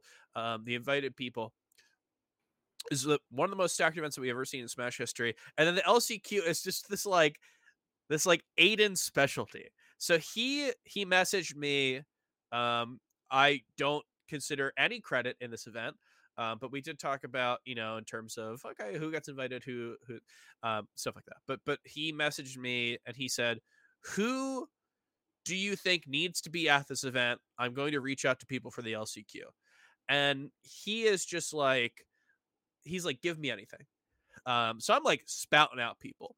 I'm like, get prison there like just saying stuff that I don't even think's gonna happen. That's I'm just so like cool. Anything yeah. I can think of, and like literally, he was. I, there were people who I'm like, ah, SFOP would be cool, but I don't think SFOP is going, so I don't even bring it up. And then I see the LCQ attendees and SFOP is there, like everyone who we talked about and more. Uh, it's just like I mean, I guess he's impossible to say no to because every single person who you would want to be at a tournament is going to be at this tournament. Mm-hmm. Um, it's going to be insane. I, I honestly like it. It's an invitational, so I think people will. They they, they might get um a little well actually when it comes to this, but we've talked about it, and I think like it's hard pressed to find a tournament that is more stacked than this in the current age. Yeah, I mean, uh, you you got to go to like, like it, like like if if we're thinking about melee, like you got to go to like maybe maybe one of the evos from the prime era or like or something like that like like when genesis first came back like, yeah i mean in terms of like top 50 players so yeah. genesis 4 I, of that top 50 that year had like 40 some of them um apex 2015 had a ton of mm-hmm. people mm-hmm. I think it had like I don't, I don't think Javi went, but it had like the first 25 people in order or something like that. Uh, Genesis 3 as well. And you know, the Evos, you're right. But there was always like something, right? It uh-huh. always felt like someone was missing from all these tournaments when you look back at it. Uh, and even though everyone's not confirmed, obviously, you know, uh, Laud and Aklo both are. Uh, I, I think Aklo, uh, he's like studying to become a doctor, and Laud is a doctor. So there's obviously we can't confirm everyone just yet. Um, but yeah, it, it really just seems like if everyone who is going, if everyone says they're going goes, this is one of the biggest events of all time. And it's so incredible to see in a year where I honestly don't know if it needed more big events, but I think it slots in perfectly. And it's just like so incredible to see these people. I'm getting to see Leffen another event, getting to see Wizzrobe at another event, getting just like it's another chance for all these people. Uh, and like we spud, fucking spud. So I I am so incredibly excited. And Axe, the illustrious 29th player, Mr. 29, it's it's some clerical issue must have happened for you to get into the top 24, but I'm very excited to see what you are able to do there. Uh, yeah, I was I was uh obviously very happy because I, I you know I messaged Aiden because he made that tweet saying if you want uh a position, a spot in the in the last chance qualifier, message him. And so I messaged him. I'm like, hey, I would love a spot here. And he said, Oh, I actually meant to invite you. I've just been lazy and I forgot. and I was like, wait, like, okay. And he said, yeah, like a direct invite. You don't have to do the last chance qualifier or wow. anything. And I'm like, wow. That's like, hilarious. okay. Because uh, as 29, you know, I saw that it's the top 24, or it should be 24 people invited. But uh, um, yeah, no, number one is Wizzy's not on the rankings either right now. Yeah. Uh, so uh, they got 22 like uh, i think like 22 of the best players and then uh, of the highest ranked players and then me and wizzy uh, but i am curious how they decided to, like which of the two players to leave out uh, who, oh, are in the last chance qualifier i think which is cool but uh yeah i'm like no i'm i'm I'm lucking out here. I feel like like, like this is cool. I'm I, happy. I'm happy to be a part of it. Like actually, you got to give yourself some credit. What what did you you got? What fifth and fourth? What did you What did you get recently? Uh, yeah, yeah, that exactly. Okay, but... so I I don't know if it was all luck. I think there was some skill involved there. um, but yeah, I mean, right now this has just been announced, um, so maybe no, not as much to talk about as when we get closer to the event, um, or in the case of me, Edwin, you're not going to the event. Me and Axe yeah. will be there. We'll be hanging yeah. out. I mean, I think it's gonna be at the Luxor, if I'm not mistaken. Yeah. That's man, like Ludwig's doing such awesome stuff. Like, right? That's so it cool. Is, it this is so we have talked about as a community. Um, uh, personally, I don't know if we brought this up on the podcast before, but as a community, we have talked about this like ninja tweet, right? Remember the ninja one of like, I got something cooking or whatever. Uh, people have been like, whoa, they're so excited, and they're like, well, this never happened. And it's like you literally have someone doing better, right? Whatever Ninja would have given Nintendo or given given Melee, mm-hmm. Freudian slip, whatever they would have given Melee, um, would not have been anywhere near what Ludwig has given to us. Ludwig is just like. I don't know, man. I don't want to go on another diatribe about how good Ludwig is to melee because I feel like it's hard to stop uh, just because the list of accomplishments. I but, mean, you, but... you can just tell he's one person who like truly loves melee. Like that's yeah. coming from the heart. Like, yeah. You can just tell. Dude, I, I remember his commentary. Aiden, good team. And Aiden, Aiden yeah, well, yeah. all of them, all of them still like they all still go to uh whatever. I see I see Nick at so many events setting up the four square. Like it's such a care for the community. Um, because sometimes Uh, obviously, Smash is not the thing to do if you want to get big, but sometimes you'll see people kind of ping pong around gaming scenes in terms of just like getting their brand up. Uh, and honestly, I've said this in the past. If you check out the, some of those early Ludwig commentary things, he's kind of really mugging for the camera. He's like really trying to get his brand up. Um, but yeah, I mean, everyone has proven that like they still care about Smash so much to this day. Uh, and it's really just the best situation that we can be in as a Smash community to like just they keep giving us stuff and and oh man it's so amazing so yes this is uh this is incredible and honestly if you're going to give anyone ludwig money to run a tournament i think aiden is like the best guy to do it he literally was would message me way back when uh before he even worked at summit about like wanting to throw a tournament to see like one specific match happen he'd be like hey who do you think would win? You know uh rocky or or whatever. And i'd be like i don't know. And he's like maybe I'll throw a tournament and invite them both. so I'll never uh, forget, I'll never forget Aiden's uh his he swears by his uh Spud versus Armada like friendly in the apartment in the in the, The Melbourne apartment uh, uh, above the city, uh, Spud whooped Armada so bad. Apparently, I don't I don't know, but He whooped the uh, peach so bad that Armada went Fox and immediately started destroying him. And before he goes.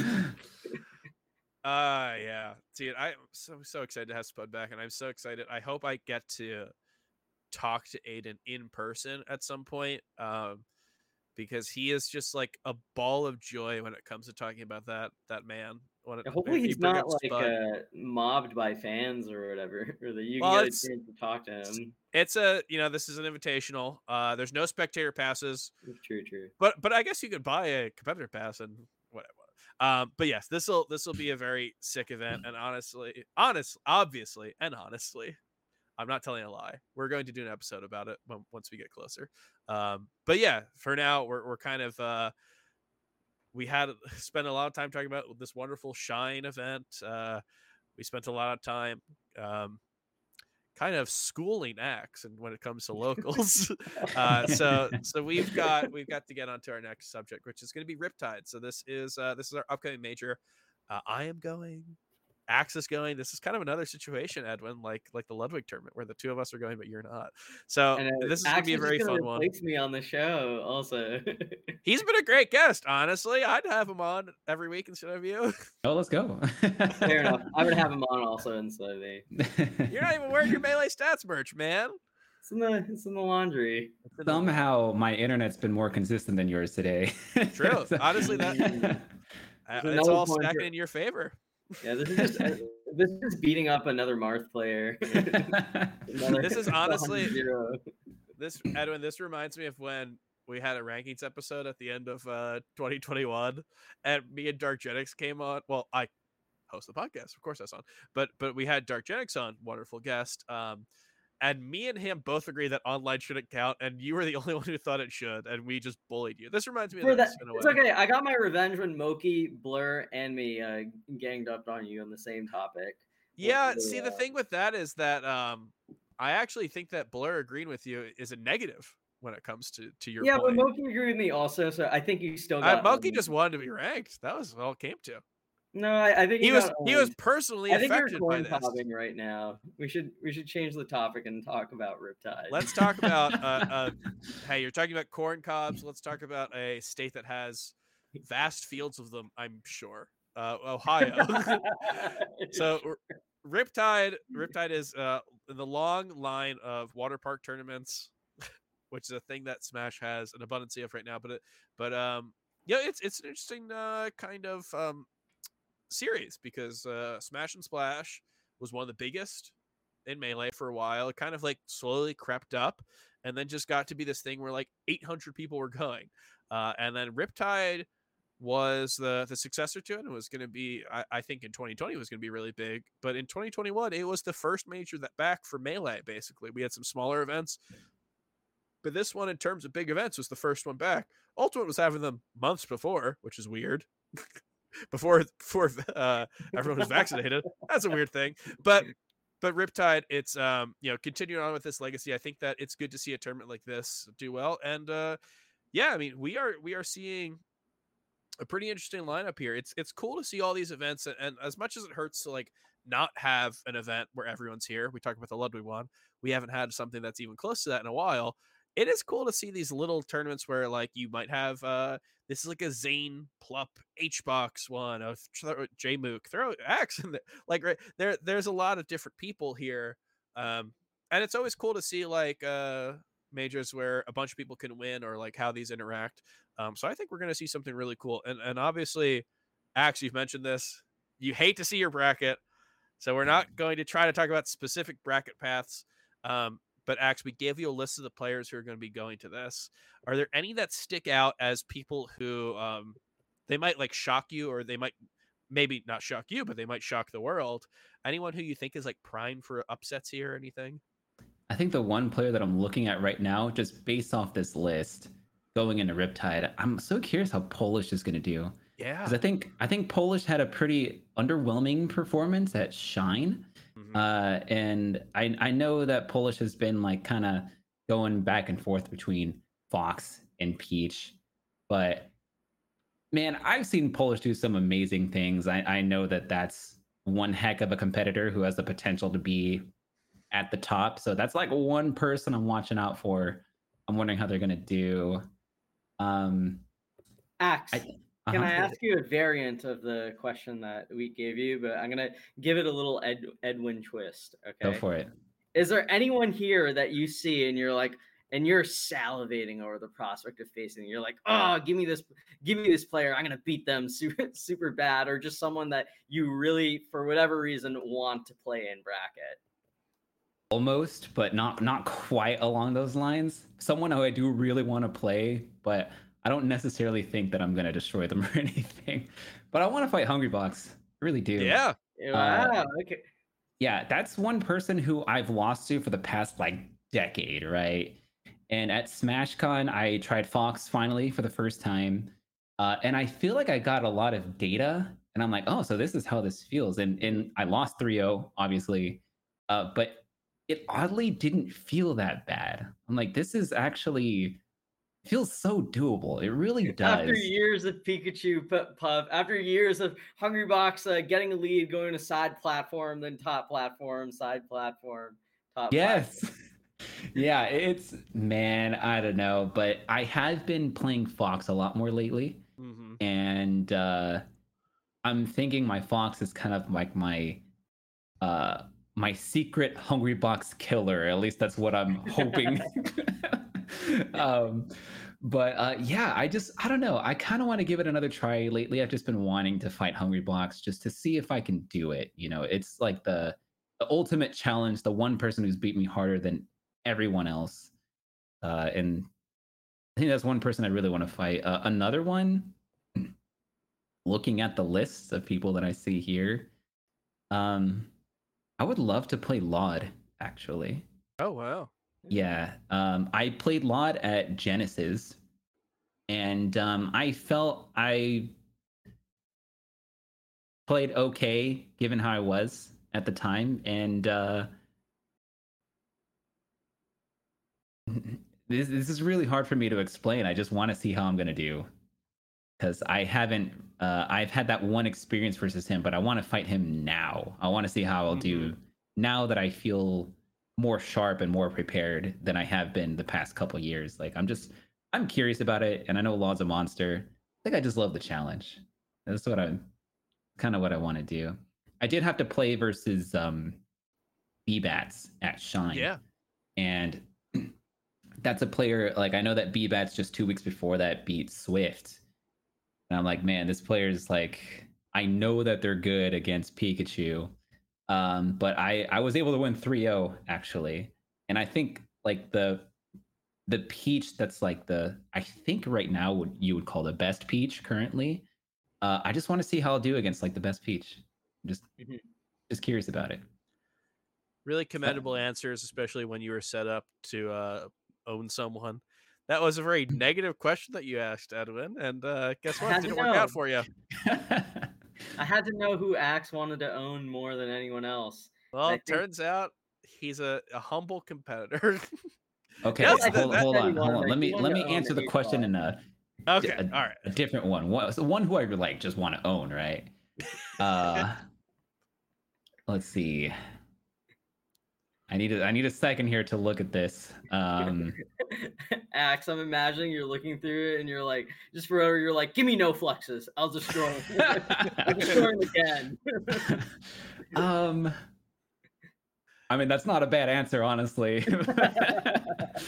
um, Man, how rude would it be if he just picks all the players that we have going to this? He's like, yeah, I'd fuck up grab. Give me Lunar. Uh, They're all garbage, bro. Yeah, they're they're destroyed. they're all garbage. Like they're not even worth my time. It's uh, first, I don't know why I have this answer, but for some reason, I really want to beat Ginger. really? That's for some okay. reason, it might be because he beat me last time I played him. Yeah. Uh, but yeah, I would love to beat Ginger. I think that's that's like a different.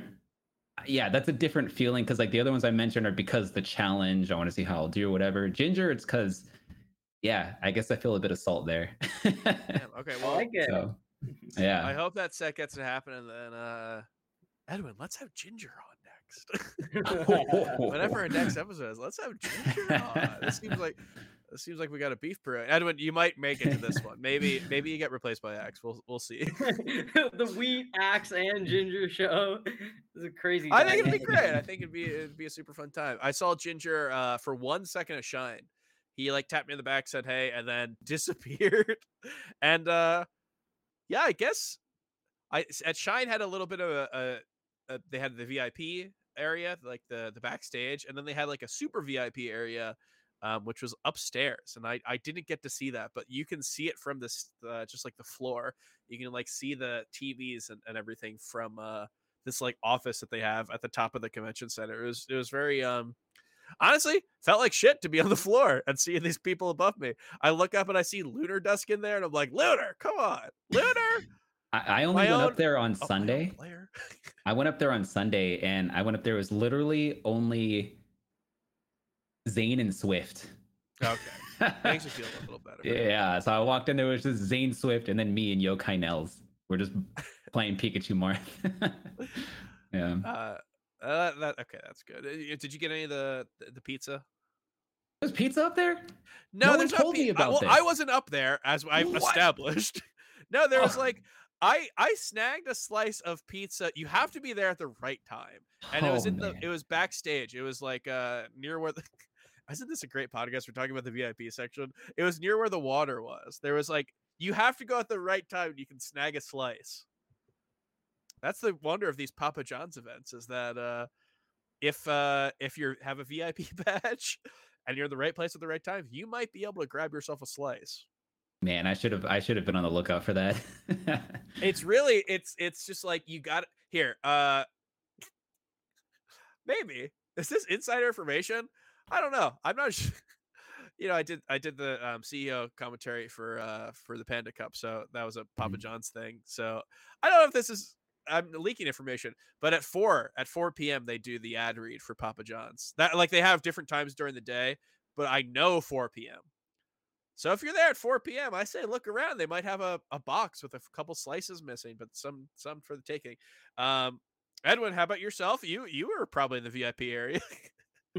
I actually was not. I, I, I was not. But uh, that I wanted to uh actually uh, mention uh one thing really quickly. Axe, I thought you gave great answers for who who you want to play in bracket, and more specifically who you want to own in in bracket. But I want to mention one matchup that we've only seen once this year. And in a matchup that I think uh, is kind of existing in this like weird gray space of uncertainty, and that matchup is Zain versus Plup. The one time they, they played this year, um, Plup won 3 2. He also won me a bunch of side bets after a bunch of people told me, gave a bunch of people gave me this long spiel about how Plup was never going to beat Zain again and how like Zain was just going to always beat Plup. I, I always thought that was garbage for, for whatever it's worth. That's why I um, won a five to one or like three to one odds or whatever. Um, I don't even remember. I won so many bets at Summit. that the, numbers kind of just like uh, I forget them. But anyways, I'm Yeah, really suffering interested- from success. yeah, suffering from success. But but yeah, I, I'm really interested how. I'm really interested to see how Plup versus Zain goes this time because I think for for a long time after their uh, their initial like first set, Plup sort of like, or after Zain beat him the first two times, Plup kind of just like destroyed him for a really long time. And then during the pandemic, when Zain's rise happened online, it really, you know, Zain was kind of beating Plup. But if, if you watch the sets, they never felt like I don't know how to describe it. It's kind of like how Plup feels in general. It's just like, why is this happening? Like, you know, it, I don't think this is going to happen next time they play. But then that happened like four times in a row. And then like they were ready to play at uh you know Summit this year, and I was like, I think I don't think those sets really count. I feel like Plup is Oh, gonna yeah. be or it's gonna be close. So I'm kind of curious to see like is Plup gonna beat him again? Like is this is this the start of a phase where Plup starts beating him a bunch? Is Zain gonna beat him, or are they gonna start going back and forth again, or whatnot? I'm just uh I'm- just in general, I'm, I'm very interested to see how those two do against each other, especially because like I think Plup Sheik, you know, is is not ex- he doesn't really do a lot of the annoying anti Marth stuff that Leffen does, and I think uh, his Sheik is pretty distinct from J Mooks in another way. So I'm just Mm-hmm. uh, I'm just really fascinated to see how that matchup uh, turns out in bracket. Man, I feel like it's so easy to to say how Zain's gonna do just because we've been seeing him so Mhm. much lately. Like he's been he's been dominating a lot of times. Like he's been looking good. Uh, he had his slump, which I wish my slump was like that. Uh, but like Zain looks amazing, right? Uh, Plup on the other hand is like way harder to evaluate just because we haven't seen him as much. Like he just hasn't been as active. Uh, and I feel like it's easy to look at that and just say, well, Zain's probably going to win because Plup's just not going to be ready. But every time, like historically, uh, Plup will just show up and just win because he's just too good, bro. I, yeah. I don't know. So uh, if I had to, hmm, if I had to predict, uh, I think, ah, gosh, I don't know. How's Plup on unranked? Does he does he still like play a lot? Like I know he uh, I know he still does unranked and like he streams. He just did. Uh, he beat All Star with every character, right? He beat All Star Mhm. very hard with every character. Yeah, Sounds that's hey, hard. great by the way, I've tried doing that. That's really tough. God, he did with Bowser. Jeez. Did it with everyone. I think Oh. uh, obviously it wasn't with every character, but I remember the Mango days of, of All Star very hard. I remember that, um, and I think he won a tournament right around there. So maybe maybe that's the key. yeah, he Um, also uh, won a TMT with all Samus, beating Hungrybox. Yeah. recently. I saw that. Insane. Uh, It's really just weird to like. We've seen now that we're talking about it, we've seen like a non-trivial amount of plup stuff, um, and I have, don't know what it means. Like none of this helps me. Him beating H Box with Samus is incredible, and then I, I don't know. He could go to this tournament and get fifth. Like right, this doesn't tell me anything, but that is also kind of the story of Plup in a way, um, where honestly, like you don't even know until the day. I, I I do think that he is a player who, and I don't know. I don't want to to like spread any misinformation, but it seems to me that he more than the other top players um can kind of change on a day-to-day basis and stuff like that tournament to tournament um like if you see him playing hot in, in you know a round of 16 um then he he might end up doing pretty well at the tournament but like we've seen shaky plups before um yeah i don't know uh, what watching him at plup showdown at ceo was really sick because he was so good he's played so well versus HBox. He played so well versus Mew2King too, obviously, you know, but but he was like dancing on HBox and then ended up beating him in bracket the next day. Um and the entire time I'm watching this and I'm like, he is scrapping. He's not trying to even play this matchup. Like you watch Mango right now, and I think Mango right now tried to play the matchup more than Plup was at, at Plup Showdown. Um and yeah, he's just like okay, you're at 77% and you're puff. Okay, I if you let me nair you, I will nair you. Like it, it's just like this insane lack of gameplay, but because of his incredible ability to play the game, ends up working out. Um, no, I, he obviously has game plans for stuff. I don't want to make it seem like that, but I, I do think that his his game feel is so incredibly good that if there's anything that is like slightly off, um, yeah, you see those sets like Edwin mentioned where he loses to Zain four times in a row or something. I remember like talking to Ipengu, and Ipengu was like, "Yeah, Zain's like gonna win this matchup. He's so favored." I'm like, "No, I don't think he is. I think it's a lot more even than you're looking. Like, I'm willing to give Plup a pass for like set loss after set loss more than I am for many people. Um, because I just, yeah, he's just a question mark whenever he comes in, and getting to see him, you're you're right, is going to be pretty amazing. What do we think about J Mook coming into this though? So J Mook is someone who he gets second at another event, um, and he beats his demon.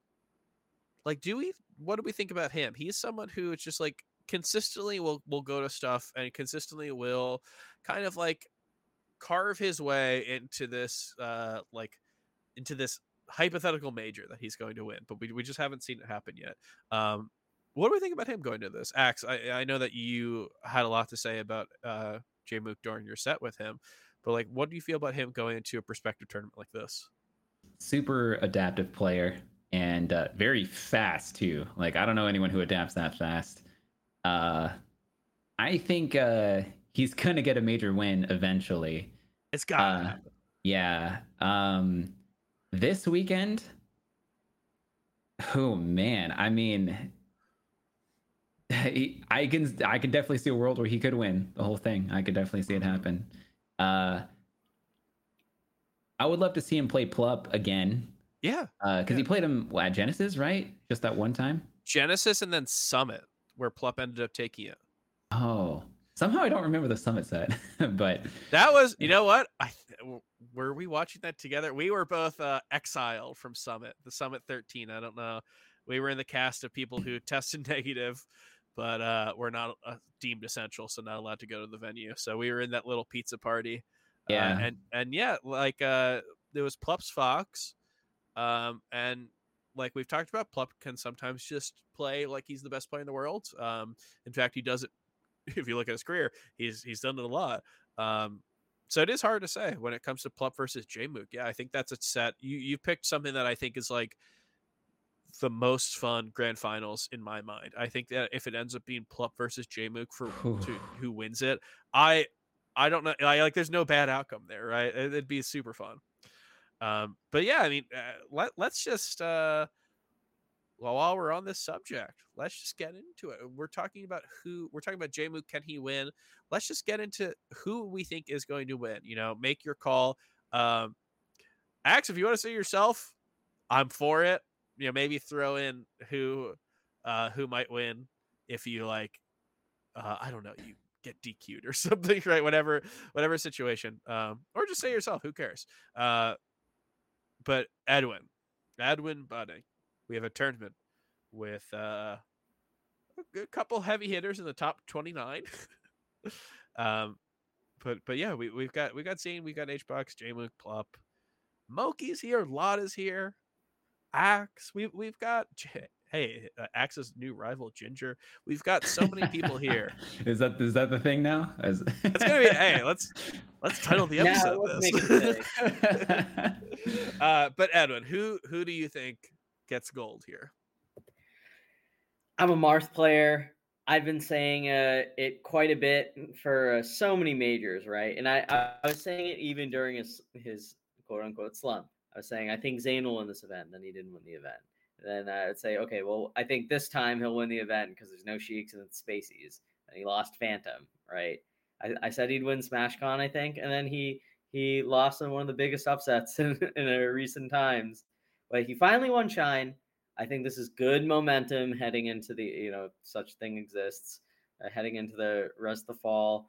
Um, I really uh, I like his chances. I don't think there's anyone he's like particularly uh, terrified of playing against, and the players that I would imagine being very difficult for, for him are uh, are are players that I would still consider like I would consider matches between them to be like coin flips or like very hard to predict, mm. such as Plup and our friendly guest on, on the show. Yes. So, so I think that uh, you know, it, given uh, what I would imagine is his most likely back bracket path, I think if you compared like the top four, for instance, like you know, head to head, you know, Jmook, Jmook, if if Zain, Jmook, Hungrybox is kind of like a trio, or like at, at worst an RPS, I will say, you know, Zain and J Mook are still technically three three on the year, and while J Mook has shown the ability to beat Hungrybox in a set, you know, one in five is still not exactly like great, not exactly like mm. favorable to him. I don't think that. Uh,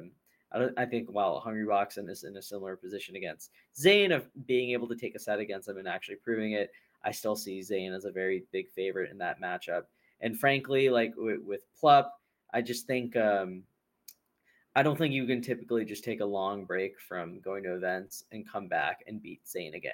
I think uh, uh, offline, you know, in 2022, I think that's a bit of a tall order. I'm not even sure if Plup will frankly get by someone like Moky or Ginger if they play play again. Wow. I think those two are very difficult. By the way, I think Moki Moky would be a very challenging opponent for Jmook. That would be an example of someone in the field who I think could actually stand a good shot at upsetting. HBox as well might be afraid yeah. to see Moky yes. in his path. Of course, but but as I mentioned that the you know the other side of the coin is well if Moky or Ginger or whomever takes uh, takes Jmook or H Box a spot, then they play against Zain, and I think Zain in that matchup, you know, we, have seen uh, seen Cody win a tournament over him, but you know Cody is a different beast uh, entirely, and I think Zain just dominates Fox. He dominates the kind of players that would be scary for Jmook or HBox. He mm-hmm. does, you know, he.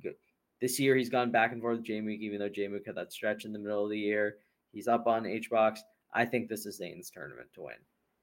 Wow. Okay. Yeah. Uh, I, it's really funny that the one that he ended up winning because because uh, we are a bi-weekly show we actually didn't get an episode beforehand uh, so you didn't even get an opportunity mm-hmm. to declare that he was going to win shine and he did so that's very funny um, yeah i mean you make a lot of great points I, I think that when i look at the top echelon of play here i think that plup i think that zain hbox jmook i think that these are players who i don't honestly see that they will have any people who they can't beat not only at this tournament but in the entire world i don't think that there's anyone who Zain has the like the inability to beat, uh, and I think you can say that for everyone. And I think those four players stand head and shoulders above everyone. So I'm picking Axe. I'm picking my man Axe to win. No, I I Axe. I think he got a great shot. I think this is uh I want to see if you play HBox. I want to see this Fox. I honestly believed.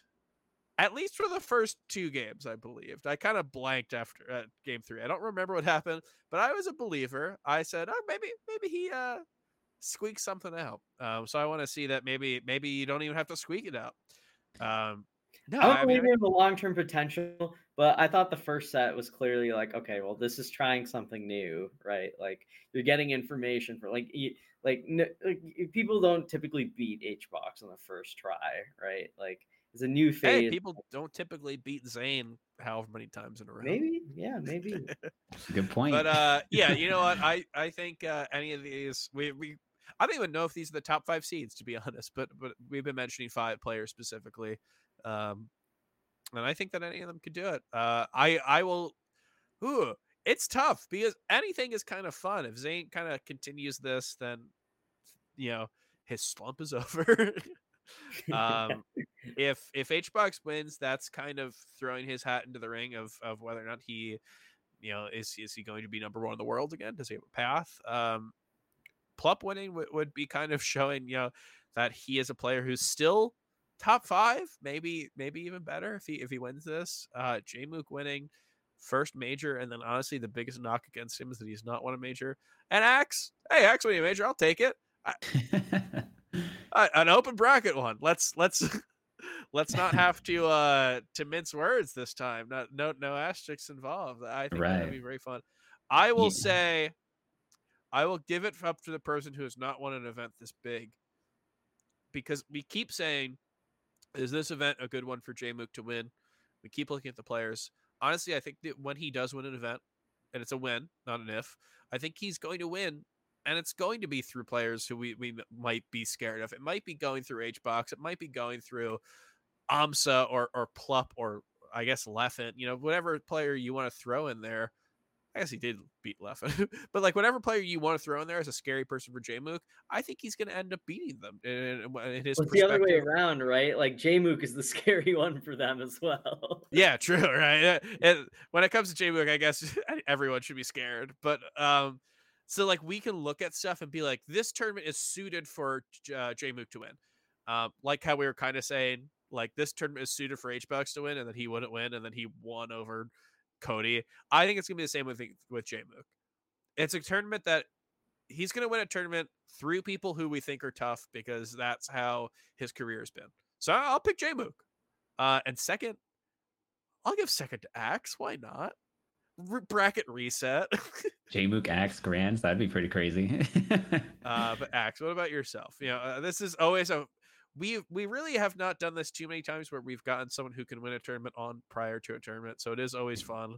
Um, so you're in that that awkward position where you can either gas yourself up or you can, uh, you know, try not to try to be very humble. So whatever path you choose, I think is the right one. I'm I'm fully backing whatever you say here. Well, well, for me, there's like uh, there's at least two major roadblocks for me, and that's Hungrybox and Plup. Like both Yeah. of them have uh, been super tough for me, right? So like if if I did win this event, I would somehow have to dodge both of them or something, or maybe I have some outstanding performance and able to to to beat them. Uh, I don't know, but I think that uh, Zain probably has the highest chance to win this whole tournament just based on his uh, performances lately, how good he looked at uh, Shine, especially. But I will say uh, it's really hard to get back-to-back wins as a as a top competitor because when you win a major, like when you win a, a big tournament, you're kind of like uh, like yes i did it. And then and then you celebrate for a while and you feel good about yourself and like that kind of sinks in for for a little while. But for the other competitors like uh like second jmook or third hungrybox they leave from the event very like hungry for more they're Mhm. just like no i need to get back and train immediately and and right now i need to get better like as quickly as possible because i want to win the next one so i would expect people, the players like Hungrybox and Jmook, to uh to really be on the grind immediately after Shine, and not so much Zain. Like that's why it's really hard to win back to back majors. Uh, so a big part of me wants to say either Hungrybox or Jmook might get this win. There's always the anomaly of Plup. I don't, I don't know how Plup's gonna do, Yeah. but if I have to pick one, um, I think uh, I I feel like based on the fire that I felt from him, especially after losing and throughout the whole weekend, uh, I feel like it might be Jmook's time. Wow. Yeah, so I, I would say Jmook. I think he, I can't help but to feel like he wants it the most, like very badly. That's just the kind of vibe that I got from him seeing him at Shine. I would absolutely love to see it, and I think what you bring up is super true. And honestly, that's kind of Zain's. You know, if if every we used to do, uh, I remember people would talk about the five gods, and they would act as if each one had their own like superpower, right? H box is clutch or whatever. Yeah. Um, if Yeah. Zain has one, I think he's prepared. I think that uh, you're super right. I've seen sets. I remember distinctly at a pre-pandemic 2020 tournament. Uh, I might be a nightclub where Aklo went like super last hit with 2saint. And I saw that set. He lost the set. And I go, he's beating 2saint next time they play. And then 2saint uh, or Aklo ended up winning Scorpius. Uh, like, it's funny to see it in the moment because what you're saying is really true. Um, I do think Zain, like, that's his thing. He loves being prepared. He doesn't take a day off or anything. So I, I truly am looking forward to this. Uh, and hey, we're, we're J Mook brothers here. Uh, Edwin, you're the odd man out again. How does it feel? Just replace me already, Axe. I'll even get my column. It'll be Monday morning. Pikachu. Monday, yeah, MMP, uh, Monday Morning Pikachu. We'll send the merch over right now. Just, uh, just sign this contract. uh, but yeah, so so here, Edwin, how about this? This is something that we're, we're gonna have. Uh, we're coming up in the end of the show. We're gonna have a non-competitive segment. You can't lose this one, unless Axe and I pick the same exact thing. Then maybe. but uh, this is, I think, it'd be very hard for us to choose the same exact thing for this one because this is a segment. Uh, of course, it is officially unnamed, and the crowd that people in Wait, don't we have to? We got the patron questions. Oh, we got patron questions. We've got wonderful patron questions. My God. They're It's good been- ones. This is why we don't take a two week break. we call ourselves a bi weekly show. We're better we're better when we take a one week break. Mm. Um okay, so Edwin, do you want to take the first question? We got some questions here and um you know, feel free to uh to go on about them as long as you want or as short as you want. We've got a couple Yeah, well- in store. Let's. uh, Yeah, we we've uh we've been around. We've been having a lot of fun. So um, we'll quickly get get through them. So the first question is, uh, in your opinion, who is an upcoming Arizona player that we should watch out for the future? Asking me? Yeah. That's an easy answer. I think you guys already know. Like CPU Zero is a monster, Yeah. bro. Like man, I swear when he gets over his tournament nerves, because he's he's got all that experience, he, in my opinion, uh, has the best punish game out of any any puff by a, mile. Yeah. Like he, oh my gosh, dude! I anytime I get hit by him, I'm instantly rested, like immediately. It doesn't matter where I am. And honestly, whenever I face any other puff, like even fighting Hungrybox uh, at SmashCon, I would get hit by him, and I'm just like, I'm so dead. And then I'm like, oh wait, oh he didn't do what CPU Zero would do here. And I'm like, oh, you know, this I've isn't so this bad. so many I- times from, from other But, Arizona yeah. people. And, It's- and it's so funny. X, like every local, like or every scene says this about their Jigglypuff, right? Oh, this, our Yeah. Jigglypuff's Yeah. different. Like, but I will say, I've seen the CPU. Uh, It's Zero true. Tapes. I've seen uh, him play other people. I think this is the one example of the region's puff when they say it's different. I truly think this guy is different. Dude. I'm I'm telling you, because I've played a lot of the other top puffs too. There is Mhm. no other puff Yeah. that has the kind of punish game that his that he has. Now the only problem with him is that he uh, he's not as strong in the neutral game as like some of the other top puffs. Hmm. That's what's holding him back. But if he can figure that out, best puff player in the world, I think so. But uh, watch out for CPU Zero. He's he's on the come up. Yeah, and, Wow. and I Best need buff to- player. Okay. I'll take I it. need Sure. to reiterate this. Like I've heard this so many times, but CPU Zero was the first time where I was like, "All right, whatever. Like, let's take a look." Yeah. at it." When I thought, "Oh my god, they're right. Like this, this guy's insane." well edwin if you go if you go through every um like up and coming puff player the only way Mhm. that we're able to describe puff players really is like they're insane at rest right? And look look back at it you know you've got like no like two 2saint they're so insane. They they, they have the craziest rest and then Solobattle's insane. He's got the craziest rests uh and like obviously people say that about cpu zero so i understand the hesitation of going yeah that he has got the craziest rests. Uh no he No, does this i've is- seen it live in person they're insane. I implore you to watch only game one don't don't watch games three through four, or two through four but watch game one of him versus Drephen at oh genesis my god, 8 yeah. it is the most insane thing. It literally just looks like what are you supposed to do? Um, like it not even what is Sheik supposed to do here? What is anyone supposed to do here? It is so insane. Uh Axe, I agree with you on this one. So that is Mm. from question super uh question superstar Zadrio. We've got one from uh, our our patron Soma. And um, you know, this is something that you you talked about your Fox earlier, but this question is do you anticipate ever using Fox for any matchup other than Puff? Uh, potentially, but uh, like the only one I can really think of is like Sheik, but I I don't really see it. Not really. Uh, it's like, for example, if I need to fight Jmook, right? Uh, Jmook literally beats the best foxes in the world. Like I can't help but to think I have a better chance with Pikachu. Uh, so potentially, but right now I really only see my fox as the the hungrybox like literally i might only use them for hungrybox and that's it so uh, but there is there the- some yeah. potential there's potential Well, it'll be hard to see curiosity, what makes you uh, what makes you the, a believer in Pika Peach by any chance? Because that was the other other one that I thought of. similar liked. to jmook i guess where uh, i see the top peaches versus all the rest of the foxes and i just think it'd be easier with pikachu i i uh i know it's kind of strange to say that because pikachu's like this mid tier but when i play pikachu and i uh i just have this feeling that it's it works out better than fox does even if you know there's like that huge tier difference even if i have less options uh i just I don't know. I just feel like it's. I feel like Pikachu's is better. Like that's just kind of what I think. Kind of a kind of a weird thing, but uh, yeah. I also think that the best Peaches and the best Sheiks, uh, basically all the best players, are insane versus Fox. Yeah. Uh, but the reason why Puff stands out, like for for Hungrybox or basically any Puff, is because I just can't help but to feel that that matchup is so lopsided that even I stand a chance versus uh, Hungrybox, and I also think Hungrybox is insanely good versus Pikachu.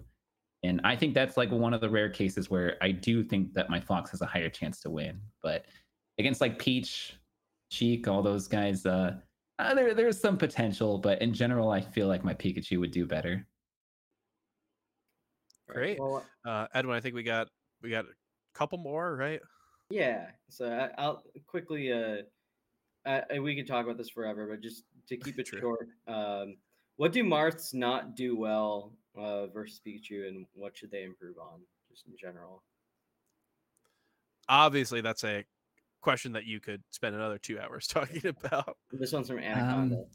Um, uh, man, Just keep it macro or like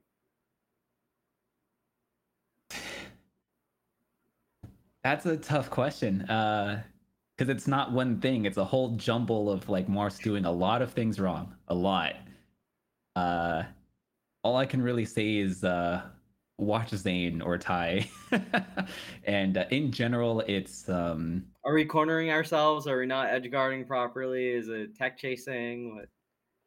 uh, a lot of a lot of pieces of that. I think the biggest thing is uh is um swinging at the wrong times because I will uh I I like to attack when Marth does a certain uh, move or movement, and Marth players generally just don't deal with it. If you watch Zain or Ty, uh, in times where most other Marths would uh, swing or try to swap me away, they just like evade.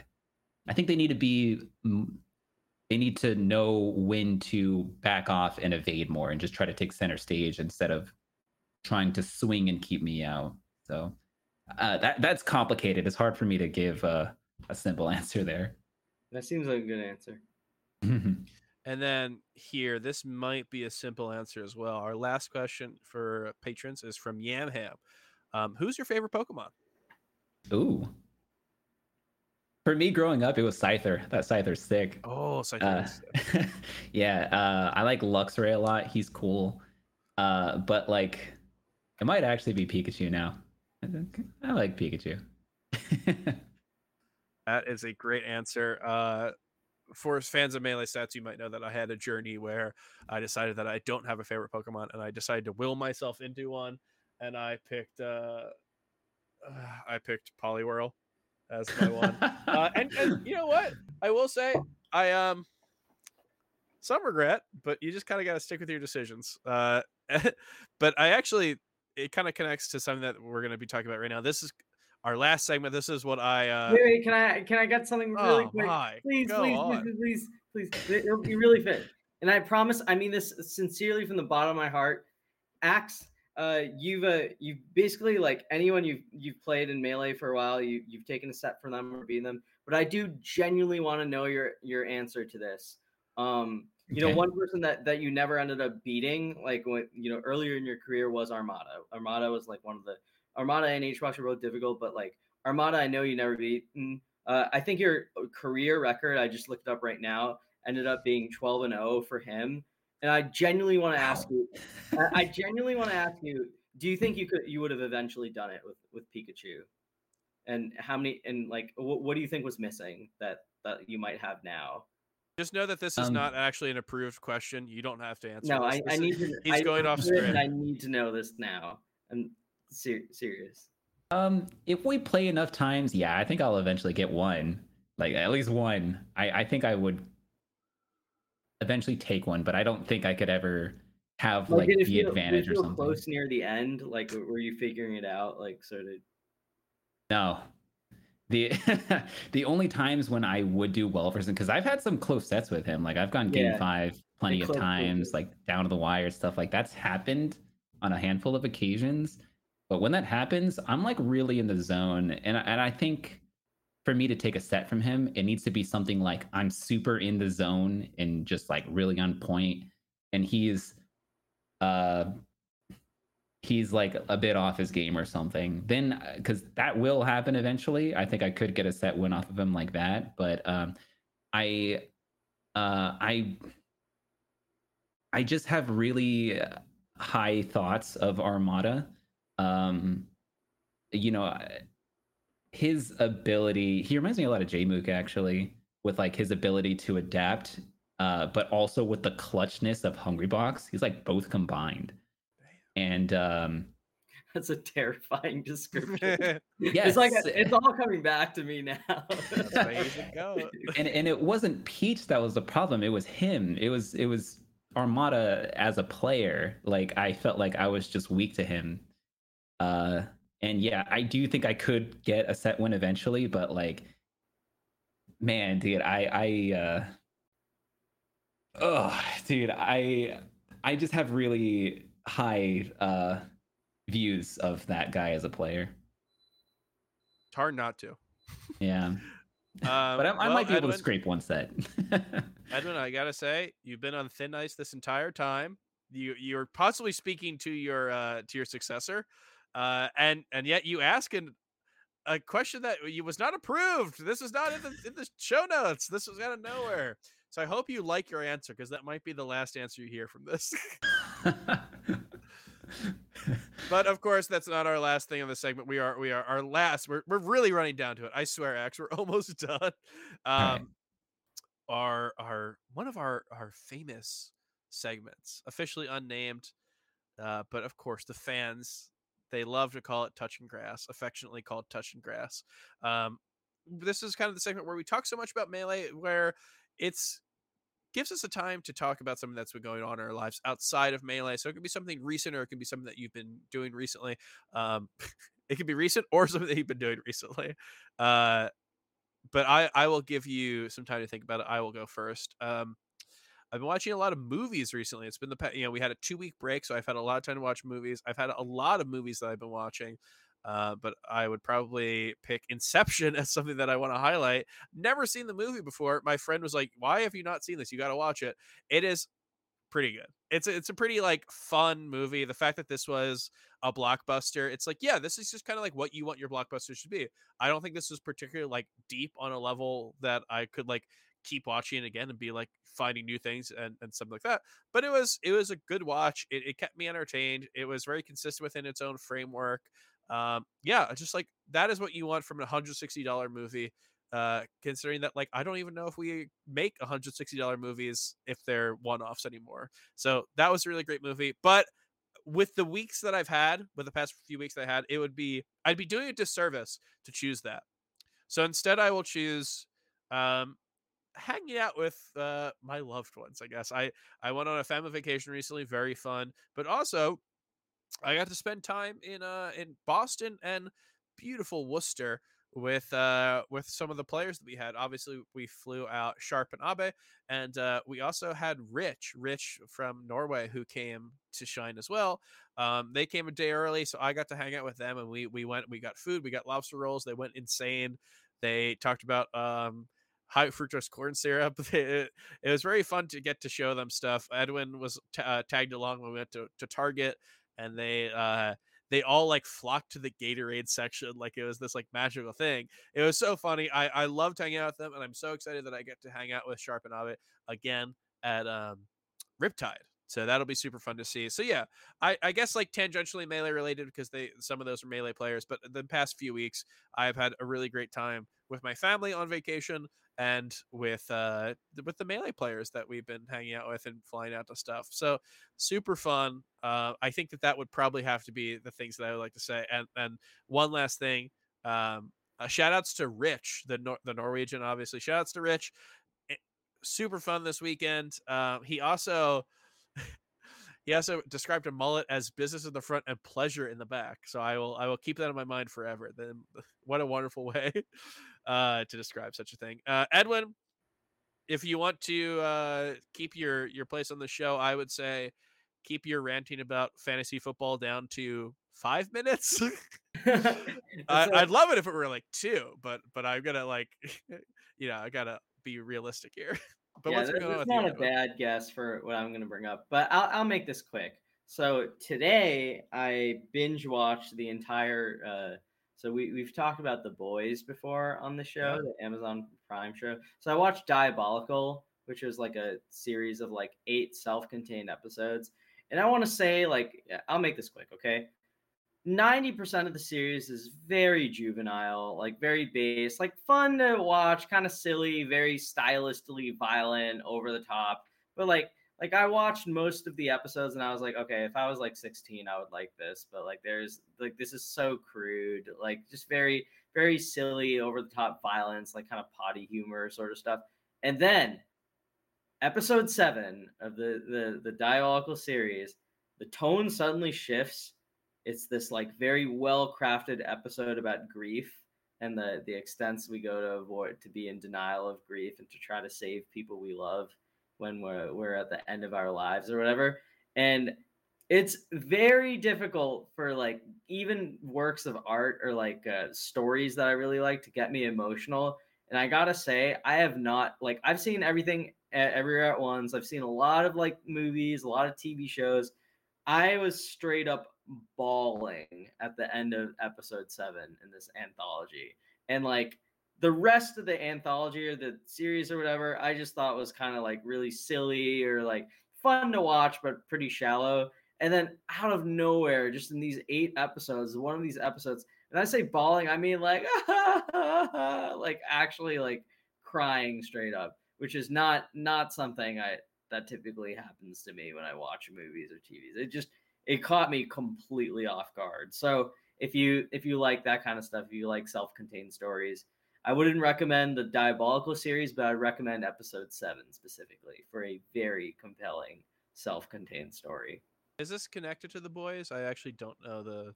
Uh, it's like in the same universe, so there's still there, there's like you know Vought is still there as a company, and like Compound V is still a thing, but the but it's a self. It's like the, the characters are different. Cool. Axe, obviously, uh, you know, just came from a tournament, just came from another tournament. Uh, I know it's it's hard to find stuff other than melee sometimes, but has there been anything going on even in the past few months or anything? Anything that you want to highlight that's not melee related? So just just something that I enjoy doing that's not melee related. Is that? Yeah, I there's there's hmm. so few times that I think melee like people actually get a chance to talk about something other than melee because we love it so much. We we jump to talk about it. Mm-hmm. Um, but yeah, I think it's a great opportunity to just say anything else that's going on with you. Yeah, it's crazy, but my my life right now is like so melee focused. I've been like so hardcore on that. But yeah, outside it's, it's, of melee, I mean, it's paid off. um, yeah, I mean, I, I I like to watch anime. I'm kind of a weeb. Can't help it. I like it. I recently watched the uh, Dragon Ball Super movie in theaters. That was oh, dope. Yeah absolutely loved it. Um, I like to go bowling here and there, so that's always fun. I'm no good, but uh, yeah, I do I do bowling here and there, which is cool for Riptide also because Riptide that venue has bowling, so you bet on to do that. They actually have um, at this particular one that we're going to, they have mini bowling, and that oh. yeah, that is uh, it's kind of like bowling, but you're use you use five pound balls, so they're like lighter and the pins are a bit smaller, but it's kind of like bowling. Super cool. So I, I, I love doing that. That's like a little side hobby that I have, and it's good for like just some physical yeah. activity. Do you have a, a personal best? What's your PB? It's not very good. Well, actually, uh, only once have I broken 200. Okay. Uh, but like in general, yeah, I'm, I'm like I don't know 140 or something average, uh, which is I'm just a casual, but it's fun. You know, I, I like to do it.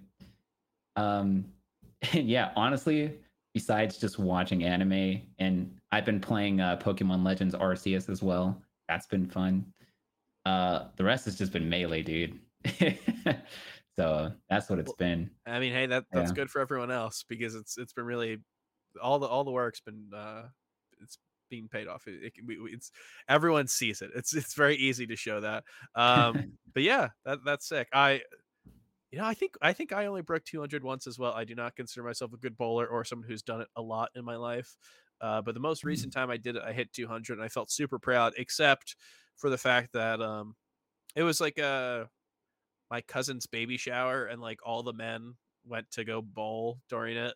Uh, and I didn't realize that my my cousin's husband, uh, my cousin-in-law, I guess. I don't think anyone says that word, but but he uh loves to bowl, and all of his family loves to bowl and all of his friends love to bowl so everyone there had uh like their own balls and their own gloves and they were just like if they tried they were getting like you know nearly 300 they were getting so many like i guess like uh you know i don't know what you would call it but so many strikes in a row um and then when they weren't trying they were still doing incredibly well by going like hey i'm gonna throw it in between my legs or like behind the back and it was insane i, I it was horrible God. but uh yeah i don't know maybe maybe i'll go to riptide i'll train on this mini bowling and then it'll kind of be like hyperbolic time chamber in a sense and then It- it's the fun. big one Yeah, and the one time that I did break 200, I actually went bowling with Wobbles, the legendary ice climbers player.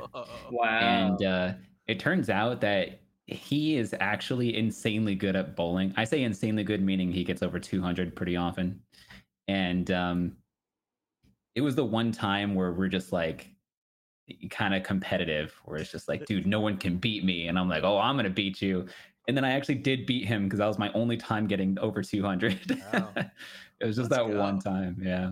It turns out Wobbles is good at like everything. It's insane. Yeah, who would think That- someone very competitive like Wobbles would be would have that translate into other areas? Yeah. Well, speaking of people that were good at everything, you have been an incredible guest here. We're we're actually no more secret uh segments. We are we are on our way out finally. If um if I mean I'm sure I'm sure if you're watching Waiting for Game presented by Melee Stats that you are probably already following Axe. But if you're not, where can people find you online? So uh, you can follow my Twitter at TempoAxe. And I also like to stream on Twitch most days at twitch.tv slash easy underscore axe. Perfect. Also, oh, yeah, you can also follow my YouTube at easy axe. Thing. I really want like a centralized. Yeah. It's, it's kind of all over the place right now. But You know- uh, the, the easiest way is type in axe.pizza in the web browser. Mm. Oh, You'll find you know there. what? I I lied. I did say it was the last segment. We have not. I'm gonna revive a question. Hey, Edwin, I'm joining you in these unapproved questions. I'm gonna revive a question that we have not asked in months, but but we did ask like a lot. We used to ask this a lot. Axe, what's your favorite pizza topping? Hmm. Uh, it's it's a little unique. Just one topping, or I yeah. So take this question. However, I've heard multiple people answer in different ways. But what is your favorite pizza topping? However, that question goes into your mind. okay, yeah, that sounds like just one topping, which for me is bacon. Oh. Love bacon. Yeah, I'm I'm definitely like the meat lovers kind of person, but out of all of them, bacon hits the hardest to me. I think an underrated topping. I think that's a good one. We've had people say pineapple, and they will say uh, they. I who said this? They said pineapple, and they were like, I would not have it by itself. If I had one topping, I would not choose pineapple. But if I had two, pineapple would always be on there. It was great. It was a it was a very creative answer. But bacon, I think, yeah, we we've not heard that one before. Uh, honestly, Edwin, maybe we revive this question. It's a good question. We've been uh we've been losing out on some great answers. Uh, but perfect. So people can axe.pizza, go there, follow everything. Uh, Another good one is just cheese on its own, no topping. yeah, we we have been pretty vanilla on our uh on our takes here. I think I just enjoy a cheese pizza more than anything else. I'm super open to toppings. I love getting a topping. It's super it's like fun when you order a topping. Mhm. But honestly, if I have to think about the pizzas I enjoy the most, I think just a plain cheese would be it. Maybe uh maybe some basil or something. It's But- it's the extra cheese, man. It hits hard. I I love that. You feel like you're being sold like a like a lie when they go do you want extra cheese for only 75 cents more like it feels like you're getting uh ripped off but it's it's uh, honestly it is good Mhm. um but yeah so so we people can follow you uh wherever uh, and, and check out axe.pizza.